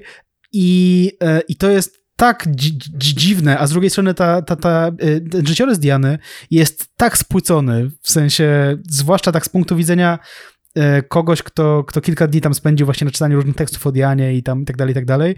Jakby to jest temat, z którego można zrobić naprawdę nawet jakby dobra, no zaryzykuję. Można by było zrobić naprawdę z, tej, z, tej, z, tej, z tego życiorysu e, musical, ale powstało coś, co absolutnie e, sprowadza to wszystko na jakby do, takiej podłogi typu, no, że przyjechał, przyjechał Kopciuszek na, na dwór i, i, i coś tam dalej, tak, i nabiera pewności siebie, po czym umiera, tak, wiesz. Tak, tak, tak, tak. Oczywiście możecie sobie to zafundować. Będzie to na pewno zabawne, bo no, ten musical jest dosyć groteskowy, ale to, jak jest w ogóle reżyserowany to przypomina po prostu jakieś złote momenty ośrodków kultury w waszych miejscowościach. Ja tego typu doświadczenia e, mam i tego typu dzieła teatralne pamiętam i prowadzenie tego wszystkiego jest, jest niebywałe. Camila Parker Bowles oczywiście jest taką złą, która tam się, tak. wiesz, gdzieś tam po prostu jak kardynał Richelieu, ona knuje tutaj, panie tego. Wow, to jest naprawdę niesamowite i od początku mamy bardzo jasno zarysowaną tezę, bo to jest opowieść taka, no bardzo jednak jednostronna w tym wszystkim i jest to prostu y, opowieść osoby, która bardzo, bardzo tęskni za Dianą i ogląda ją przez jakieś po prostu szkło, przez jakiś diament i, i ta, ta Diana jest tam napra tak naprawdę nieskazitelna, chociaż jest mowa o Jamesie Hewicie, więc tam ten wątek romansowy się pojawia, ale generalnie już tam po prostu druga scena, gdzie jest jakaś tam rozmowa i chór cały czas dopowiada, że to będzie najgorsza praca w twoim życiu, tak. ty nie, by, by, by. jest ten taki dialog, bo królowa brytyjska ich nie słyszy i ona mówi o tym, jaki to tam za zaszczyt, czy tam jaka, jaka to odpowiedzialność, a chór tylko dopowiada, najgorsze gó... No, no ja, wow, wow, naprawdę. Jest to bardzo, bardzo prostolinijna, a przy okazji bardzo śmieszna rzecz. No. Tak, tutaj muszę powiedzieć, że, że, że, że główna aktorka, znaczy aktorka, która zagrała główną rolę księżnej Diany, czyli jaka niejaka Gina de Waal, to jest chyba jakieś tam holenderskie może nazwisko, dostała Złotą Malinę, reżyser dostał Złotą Malinę, film dostał Złotą Malinę za najgorszy film i Złotą Malinę dostała też aktorka, która wcieliła się w podwójną podwójną rolę e, królowej Elżbiety oraz Barbary Cartland, czyli takiej spokrewnionej z, z Dianą e, pisarki e, romansideł. I ja muszę powiedzieć, że z tym ostatnim się nie zgadzam zupełnie, w sensie ona akurat była całkiem zajęta i jakby wydaje mi się, że to była jedyna aktorka, która miała trochę fanu z tego, że w tym grała nie wiem, w sensie ja bym tutaj nie dawał maliny, w sensie jeśli dawałbym malinę jeszcze jakiejś aktorce, to być może Kamili, a być może Karolowi, nie wiem, w sensie, Aha. ale akurat te bym oszczędził, tę te, te, te, te, panią Judy Kay, która dostała tę malinę, więc, y, więc tak, no i jakby mm, y, może już schodząc z, z, z musicalu, generalnie Diana troszkę powróciła w ostatnim czasie, no jest 25-lecie śmierci, więc, więc to zupełnie nie dziwi. Wspomniałeś o The Crown, y, w którym w Dianę się wcieliła Emma Corrin i dostała też nagrodę za, za tę rolę, ale tym razem był to Złoty Glob. E, w kolejnym sezonie już starszą Dianę będzie grała Elizabeth Dębicki była też um, Diana w wykonaniu Naomi Watts, która w 2013 roku um, dostała nominację do Złotej Maliny za, za, za główną rolę w filmie e, Diana. E, no i był film Spencer, który w ogóle mnie bardzo zaskoczył, bo, bo, bo, bo obejrzałem go no, chyba jakoś tam na początku tego roku albo, albo na koniec zeszłego, w którym w rolę Diany się wcieliła Kristen Stewart, tak? Czyli o, to ze zmierzchu, i, i, i, tamtego, nie? Okazuje się, że jest w ogóle całkiem zajebista w ogóle w tej roli dostała nominację do Oscara słusznie moim zdaniem. E, I ten film jest w ogóle zakująco dobry, bo ja na niego szedłem w ogóle z takim trochę e, tak kontrariańsko, że e, co wchodzi rodzina królewska, mm -hmm. Diana, nie? Tego okazało się, że, że, że, że to jest e, sytuacja pod tytułem opowiadamy o Dianie, ale tak naprawdę opowiadamy o kobiecie, która ma stany lękowe, która ma zaburzenia odżywiania i która generalnie jest w, takiej, w takim miejscu i w takiej sytuacji, w jakiej być może jest jakby wielu z nas, albo przynajmniej raz w życiu było, że trafiasz do jakiejś rodziny albo na jakąś imprezę, której, na której w ogóle nie chcesz być i chcesz stamtąd wypierdalać w ogóle, jesteś dla wszystkich trochę bucem, a trochę mm -hmm. chcesz się odciąć, nie? I jakby to jest trochę o tym, tak? W sensie, że Diana tam przyjeżdża na jakąś, na jakąś imprezę tam rodziny królewskiej i, i wszystkich nienawidzi i chce, znaczy wszystkich po prostu swoich synów, tak? I chce stamtąd jak, naj, jak najszybciej zniknąć, więc tak, więc Spencer w ogóle polecam jako film, tak? W sensie to jest no tak, tak, tak. Ta, tamten wątek bulimiczny odgrywa ogromną, og, ogromną rolę. Swoją drogą, e, kompletnie niezwiązane z tematem. Zobacz, Zmierzch, e, jeżeli chodzi o główne postaci, jest taką stajnią aktorów, których wszyscy jeją w momencie jakby mhm. popularności tamtych filmów, a potem wszyscy stwierdzają, no, że może nie wszyscy, ale generalnie tak zgoda i konsensus jest taki, że o kurwa, no, nie spodziewałem mhm. się, naprawdę, naprawdę fajnie, fajnie. Więc wiecie, może tam nie było nie wiadomo ile do grania w tym zmierzchu po prostu, plus musieli dojrzeć, nie? Tak, no Pattinson dość jakby szybko kupił swoje tak, winy, tak? tak, Bo tam tak, tak, tak. Miał, miał dobrą rolę i tak dalej.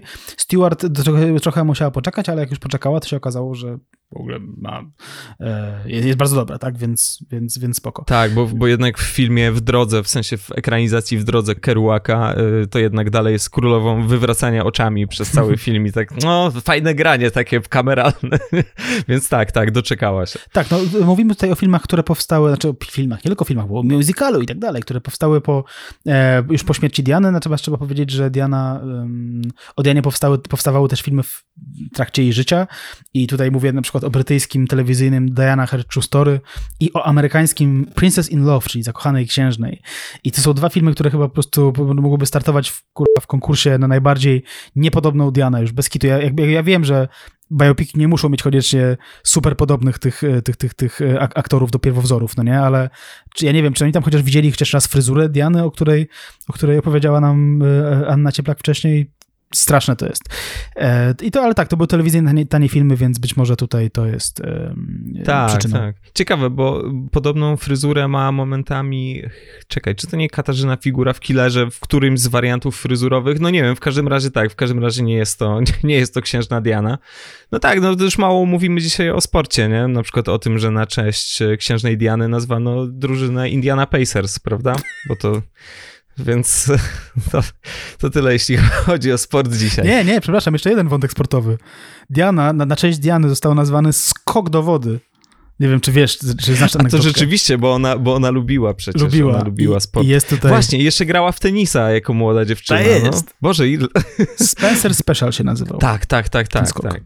No więc, więc jak widzicie, można po prostu znaleźć ten, ten, ten, ten wpływ, to w jaki sposób jej mit emanuje na inne dziedziny życia, prawda? Można chyba to tak po prostu podsumować. Dobrze, to co, to może e, skoro już tak tutaj nie możemy skupić się na jednym temacie od jakichś 20 minut, to, to może oddajmy głos no. E, kolejnej naszej gościni, czyli Marcie Nowak, redaktorce Aż Dziennika i, i prowadzącej, współprowadzącej właściwie podcast Czułe Punkty. Przyznam, że nie pamiętam samego momentu śmierci księżnej Dajany. I to wynika pewnie z faktu, że w tamtym roku miałam 4 lata i jeśli chodzi o konsumpcję mediów, to interesowało mnie chyba tak głównie gumisie, ale już 2-3 lata później zaczęłam czytać prasę kolorową, którą podbierałam mamie, babci, to były tytuły w rodzaju Wiwy albo Życie na gorąco – i tam rzeczywiście było na tyle dużo o brytyjskiej rodzinie królewskiej, że całkiem dużą wiedzę na ich temat zgromadziłam przez te pierwsze lata życia. Jeśli chodzi o księżną Dianę i księcia Karola i Kamilę Parker Bowles, bo to był główny jakby temat, to triada, to role były rozpisane, mam wrażenie, zupełnie klasycznie, z tego co pamiętam, czyli Kamila, kobieta w szkarłacie rozbijająca rodzinę, Diana, królowa ludzkich serc. I powiedziałam Diana, bo dużo częściej widziałam jej imię zapisane niż wymawiane.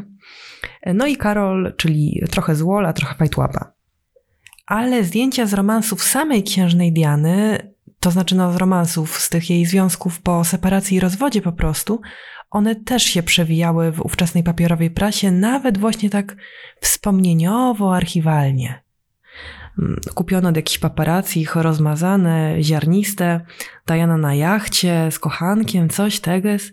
I tutaj, jeżeli chodzi akurat o tego typu treści, to najbardziej poruszyła mnie jako, nie wiem, ośmio czy siedmiolatkę e, wiadomość, a raczej no opis sytuacji, że Diana po rozwodzie zachowywała się no w pewnym sensie niegodnie, ponieważ publicznie tańcząc z ówczesnym swoim partnerem polizała go po uchu. No i to zrobiło na mnie wielkie wrażenie. Wydało mi się to jakieś dekadenckie, erotyczne, no ale też trochę obrzydliwe. I zastanawiałam się bardzo, czy to jest przyjemne, kiedy ktoś liże cię po uchu, czy to jest mokre, czy to jest zabawa dla dorosłych. Także takie to miałam książęce rozkminy. A jeśli mowa w ogóle o rodzinie królewskiej w tej prasie kolorowej, to duże wrażenie zrobił na mnie materiał zdjęciowy, taka duża galeria z wyścigów konnych w Ascot. I to też była końcówka lat 90. Była tam masa zdjęć w tych niezwykłych kapeluszach, które były główną atrakcją materiału brytyjskich gwiazd i brytyjskich e, członków e, właśnie rodziny królewskiej.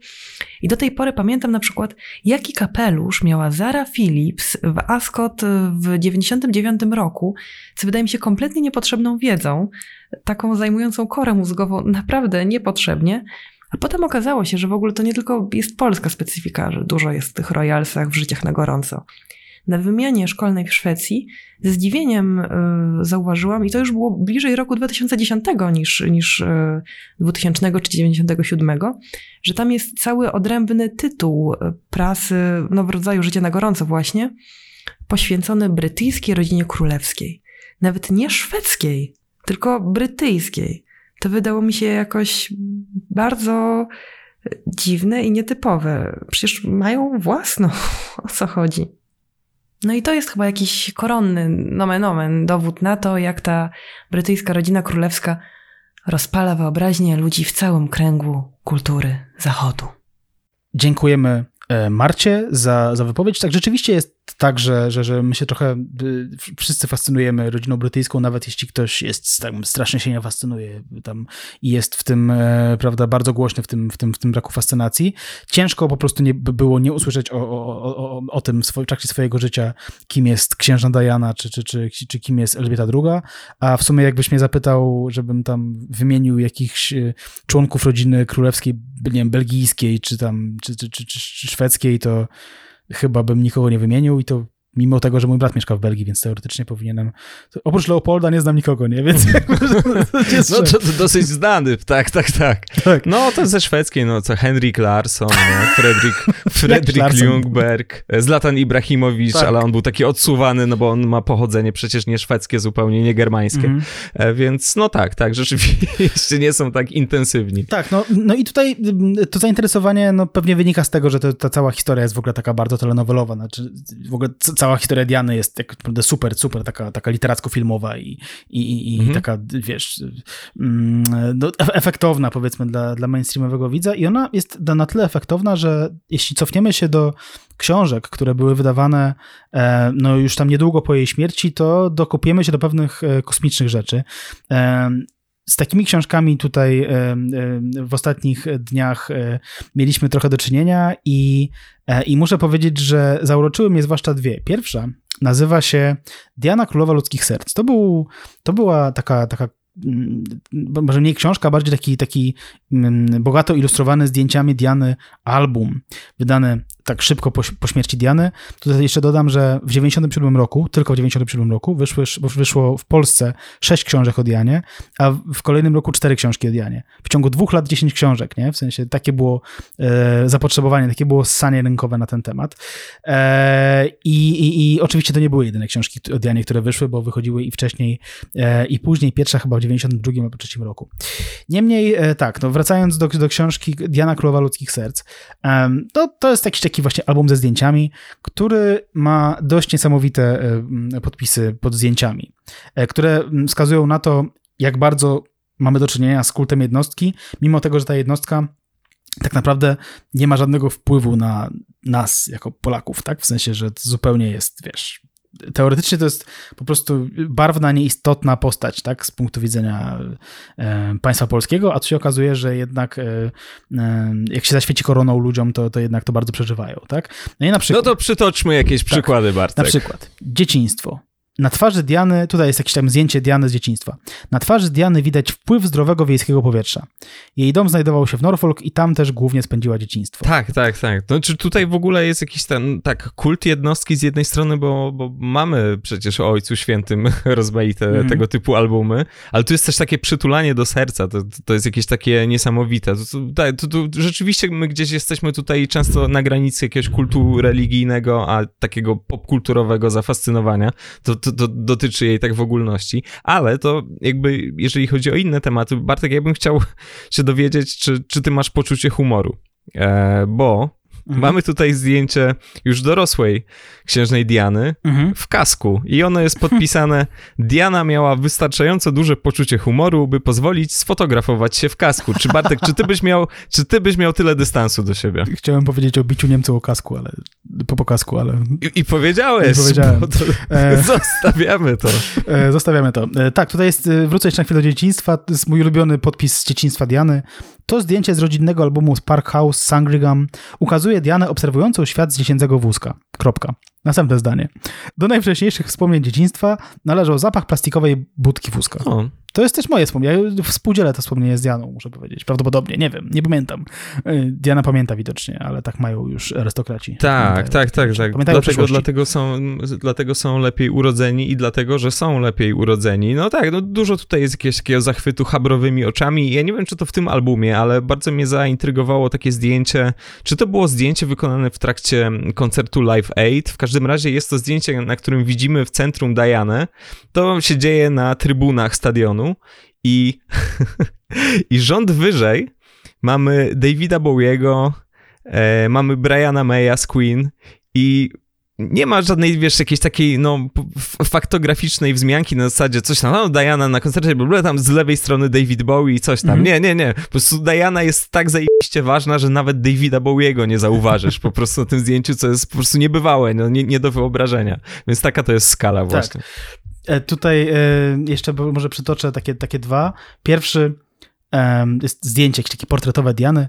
W dniach przed ślubem nieśmiały wzrok Diany wyrażał całą jej młodość i niewinność, a oczy zdradzały rozmarzenie niespełna 20-letniej dziewczyny. No, tak, tak, tak było prawdopodobnie. Tak było, nie, nie, nie zmyślam. E, albo tutaj są takie, jest taka rozkład, dwie takie rozkładówki. Na pierwszym jest Diana jakaś tak oficjalnie ubrana, na drugim jest w jakiejś takiej zimowej kurtce, pewnie na nartach albo gdzieś tam. Życie pełne kontrastów. Z jednej strony odświeżająca swoboda podczas jazdy na nartach, z drugiej czarująca klasyczna królewska piękność przy uroczystych okazjach. No życie pełne kontrastów, Mateusz. Ja też mam takie życie, muszę powiedzieć. Czasami zakładam kurtkę na siebie, a czasami nie. A czasami nie, no ale no tak, ale zdjęcia w kasku sobie nie przypominam, więc jakby ma, masz, jeszcze, masz jeszcze sporo do zrobienia, mój drogi. No tak, no to generalnie jest to w takim, w takim tonie utrzymane. Dużo jest takich um, publikacji, które gdzieś zahaczają o, no on tutaj akurat jest mało tekstu, to jest raczej album, ale które zahaczają o jakąś taką hagiografię wręcz, nie? No bo jakby mówisz, mamy dużo tych książek o Dajanie, no okej, okay, one, ale one mogą się momentami od siebie różnić, jeżeli chodzi o stopień uwielbienia tak naprawdę ale no, album albumem no, są, y, są też y, takie już czysto polskie publikacje, które na pewno się wybijają na tle tej całej produkcji e, związanej z Dianą. Widzę, że już się uśmiechasz, bo, bo też cenisz tego autora. E, tak. Mieliśmy okazję przejrzeć e, książkę Stanisława Krajskiego. Stanisław Krajski to jest postać, o której trzeba parę rzeczy wspomnieć. To jest też człowiek, który się pojawia w różnych audiowizualnych produkcjach i, i uczył wtedy głównie savoir vivre, co też robił jako autor książek.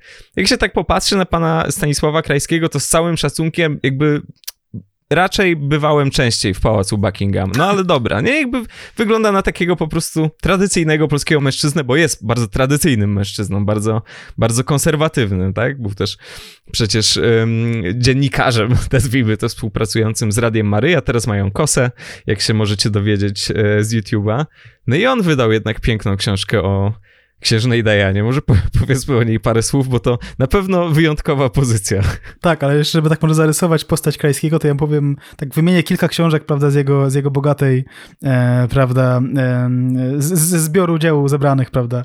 Jeśli ktoś posiada wszystkie książki Stanisława Krajskiego w domu, to podziwiałbym w sumie, szczerze mówiąc, tak, no bo to jest nie byle co. Podpisał ja bym, ja bym unikał, ale no Ja tak. też bym unikał. Wyobraź sobie, że idziesz na randkę, a tam dziewczyna ma po prostu nowo poznanej dziewczyny, a tam dziewczyna ma tylko Stanisław Krajski i William Morton. Obok siebie. No. E, jest tak, jest savoir vivre jako sztuka życia, filozofia savoir vivre, perfumy, instrukcja obsługi, jest na przykład też taka książka. Savoir vivre w kościele, podręcznik dla świeckich, no jakieś, jakieś, takie, e, jakieś takie rzeczy. Jest trochę o kościele toruńskim, tam jakiś tam wywiad rzeka z, z e, Tadeuszem Rydzykiem, to bym swojego go przeczytał kiedyś mm -hmm. na, na, potrzeby odcinka o Rydzyku, który być może kiedyś tam będzie mm -hmm. się zbliżał. Jan Paweł II, Przemilczane nauki, to wspólnie z Michałem Krajskim, nie wiem, czy to syn, nie sprawdziłem. Magiczny świat Harry'ego Pottera na przykład też napisał taką pozycję, ale też napisał szereg, prawda, publikacji na temat polskiej masonerii. Ja wymienię wszystkie teraz, Mateusz. Uważaj. I polecę chronologicznie. Masoneria Polska 1993. Fakty, konteksty, komentarze. To jest pierwsza. Druga. Masoneria Polska 1999. Trzecia. Masoneria Polska 2009. Masoneria Polska 2012. Masoneria Polska 2014. Masoneria Polska 2017 u progu katastrofy. Masoneria, Masoneria Polska 2017, tutaj dwie napisał w jednym roku, w centrum wydarzeń. I dobra, nie wymienię wszystkich, jest jeszcze pięć i tam one lecą sobie do, do, do tak, tego roku. Czujecie o co chodzi. W zeszłym myślę. roku napisał, napisał dwie, tak. E, I jeszcze jest taka dziwdostka E, pod tytułem Mel Gibson, obrońca chrześcijańskich wartości, którą napisał w 98 roku i to widać, że to był rok 98. No ale tak, ale my tutaj zebraliśmy się wszyscy, prawda, żeby e, omówić e, jego dzieło na temat, na temat Lady D. I jest to dzieło pod tytułem Diana i Agonia Europy i jest, tak jak wspomniałem wcześniej, e, taki widoczny napis, taka, ta, taka, taka belka z napisem napisane już po śmierci Lady D, więc czytelniku, jeśli, jeśli, e, jeśli jesteś zainteresowany tym, prawda, co się działo po śmierci, to my tu mamy dla ciebie po prostu najnowszą rzecz, to jest rzecz wydana jeszcze w 97 roku, prawda, więc, więc, więc świeżynka. Prawdopodobnie Stanisław Krajski napisał ją w jakieś dwa tygodnie, no bo rzecz ma 90 parę stron, więc... więc no tak, tak, no tutaj się dzieją rzeczy właśnie już na poziomie okładki, na poziomie y, czwartej strony okładki, bo pamiętajmy, że to nie jest tylko książka o księżnej Dajanie, jest to też opowieść o Europie, której była integralną częścią, Europie, która waląc się w gruzy pogrzebała w nich księżnę Dianę. Mm. Mam nadzieję, że w głębi waszych serc zechcecie mnie zrozumieć, powiedziała Lady Di i tak dalej, i tak dalej, więc tutaj na, na poziomie jakichś takich dodatkowych informacji, dodatkowych tekstów też jest ciekawie. Ciekawa jest też dedykacja rzeczywiście, ona brzmi panu j.ch. bez którego ta książka by nie powstała. Jest to dosyć tajemnicze. Ja bym oczywiście, gdybym miał zakładać się o pieniądze, to bym jednak celował w Jezusa Chrystusa. Mhm. Ale czy możemy być tego pewni?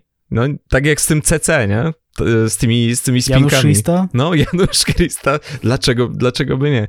nie? Dziwne, dziwne to jest. Dużo, dużo cytatów, dużo motт, ale ogólnie teza tej książki jest taka, że to, co wydarzyło się e, z Dajaną, ta tragedia, do której doszło, no to, to nie jest tak, że no, były jakieś tam, powiedzmy, poszczególne ruchy techniczne i że są jakieś obiektywne przesłanki, tylko to jest konsekwencja naszego takiego porzucania tradycji, naszej historii, czyli generalnie odchodzenia od tego starego świata, który był spoko, był uporządkowany i były w nim wartości, przede wszystkim były w nim wartości, ale my to porzuciliśmy na rzecz jakichś, proszę pana, jakichś bezeceństw, jakichś celebrytów i tak dalej, i tak dalej. Jak to w przypadku konserwatystów, nie wiem o jaki stary świat się mm, upomina Stanisław Stanisław Krajski, bo to zawsze jakieś takie wyobrażone krainy. Wówczas 41-letni Stanisław Krajski. Tak, wówczas 41-letni, ale to, to, to, to ciekawe, bo to na pewno jest taki mm, świat przedwojenny, tak z gruntu, tylko kurde, że pan Stanisław Krajski jakby nie czuję tego, jak dużą cezurą mogła być druga wojna światowa, nie? Tak, jeżeli chodzi o w ogóle rzeczy. No w każdym razie taka tutaj jest teza i ona jest zręcznie oczywiście, kwieciście prowadzona. Nie, to nieprawda. Ta książka bywa dosyć niezdarna i jest, no jest dosyć zabawna. Tak, no ta książka to jest, jeśli potrzebujecie dowodu na to, że polscy konserwatyści mm, pierdolą o upadku Europy i o agonii Europy, nie wiem, nie od dzisiaj, tylko od lat 25-30, no to to jest żywy dowód, tak? No bo on tutaj cały raz mówi, że ta Europa po prostu to już, on, ona już, to jest agonia, w sensie ona już, no ona już zaraz umrze, tak? Ja pamiętam, jak Korwin u Wojewódzkiego w 2002 czy 2003 roku mówił, że no ta Unia Europejska się zaraz rozpadnie, no to, że chwila się rozpadnie, tak? No dosłownie jeszcze brakuje, brakuje dwóch czy trzech dni i tak dalej, nie? Więc to pierdolenie trwa i trwa, yy, i tutaj dowód na to mamy, mamy w książce Lady, e, przepraszam, Księżna Diana i e, Agonia Europy.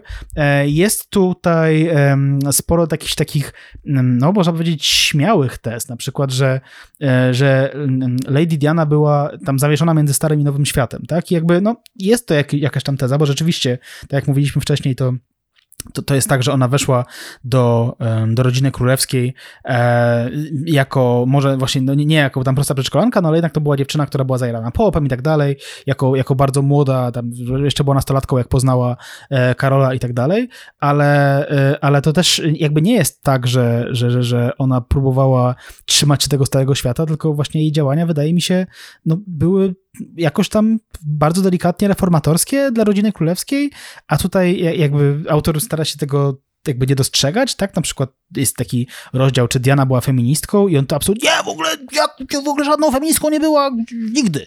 I swoją drogą odnosi się tutaj do tekstu Małgorzaty Domagali, który też jest bardzo zabawny, tak?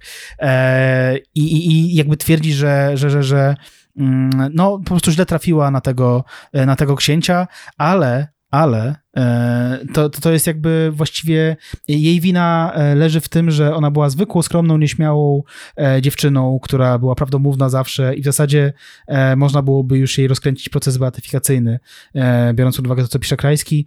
No i, i jakby takie osoby, które są takie zwykłe, bezpośrednie, nieśmiałe, no tak często kończą, że, że, że, że to jest jakaś taka straszna tragedia, tragedia się dzieje, więc ona jest um, ofiarą nowego świata i bycia właściwie na płocie, powiedzmy, pomiędzy starym i nowym światem. Tak, i takim typowym konserwatywnym gestem Krajski wybiera sobie po prostu informacje z biografii Diany wedle uznania, byleby mu pasowały pod, pod tezę, bo to nie jest jakiś specjalnie wielostronny portret, no i też oczywiście bardzo chętnie się metaforą Kopciuszka tutaj e, posługuje.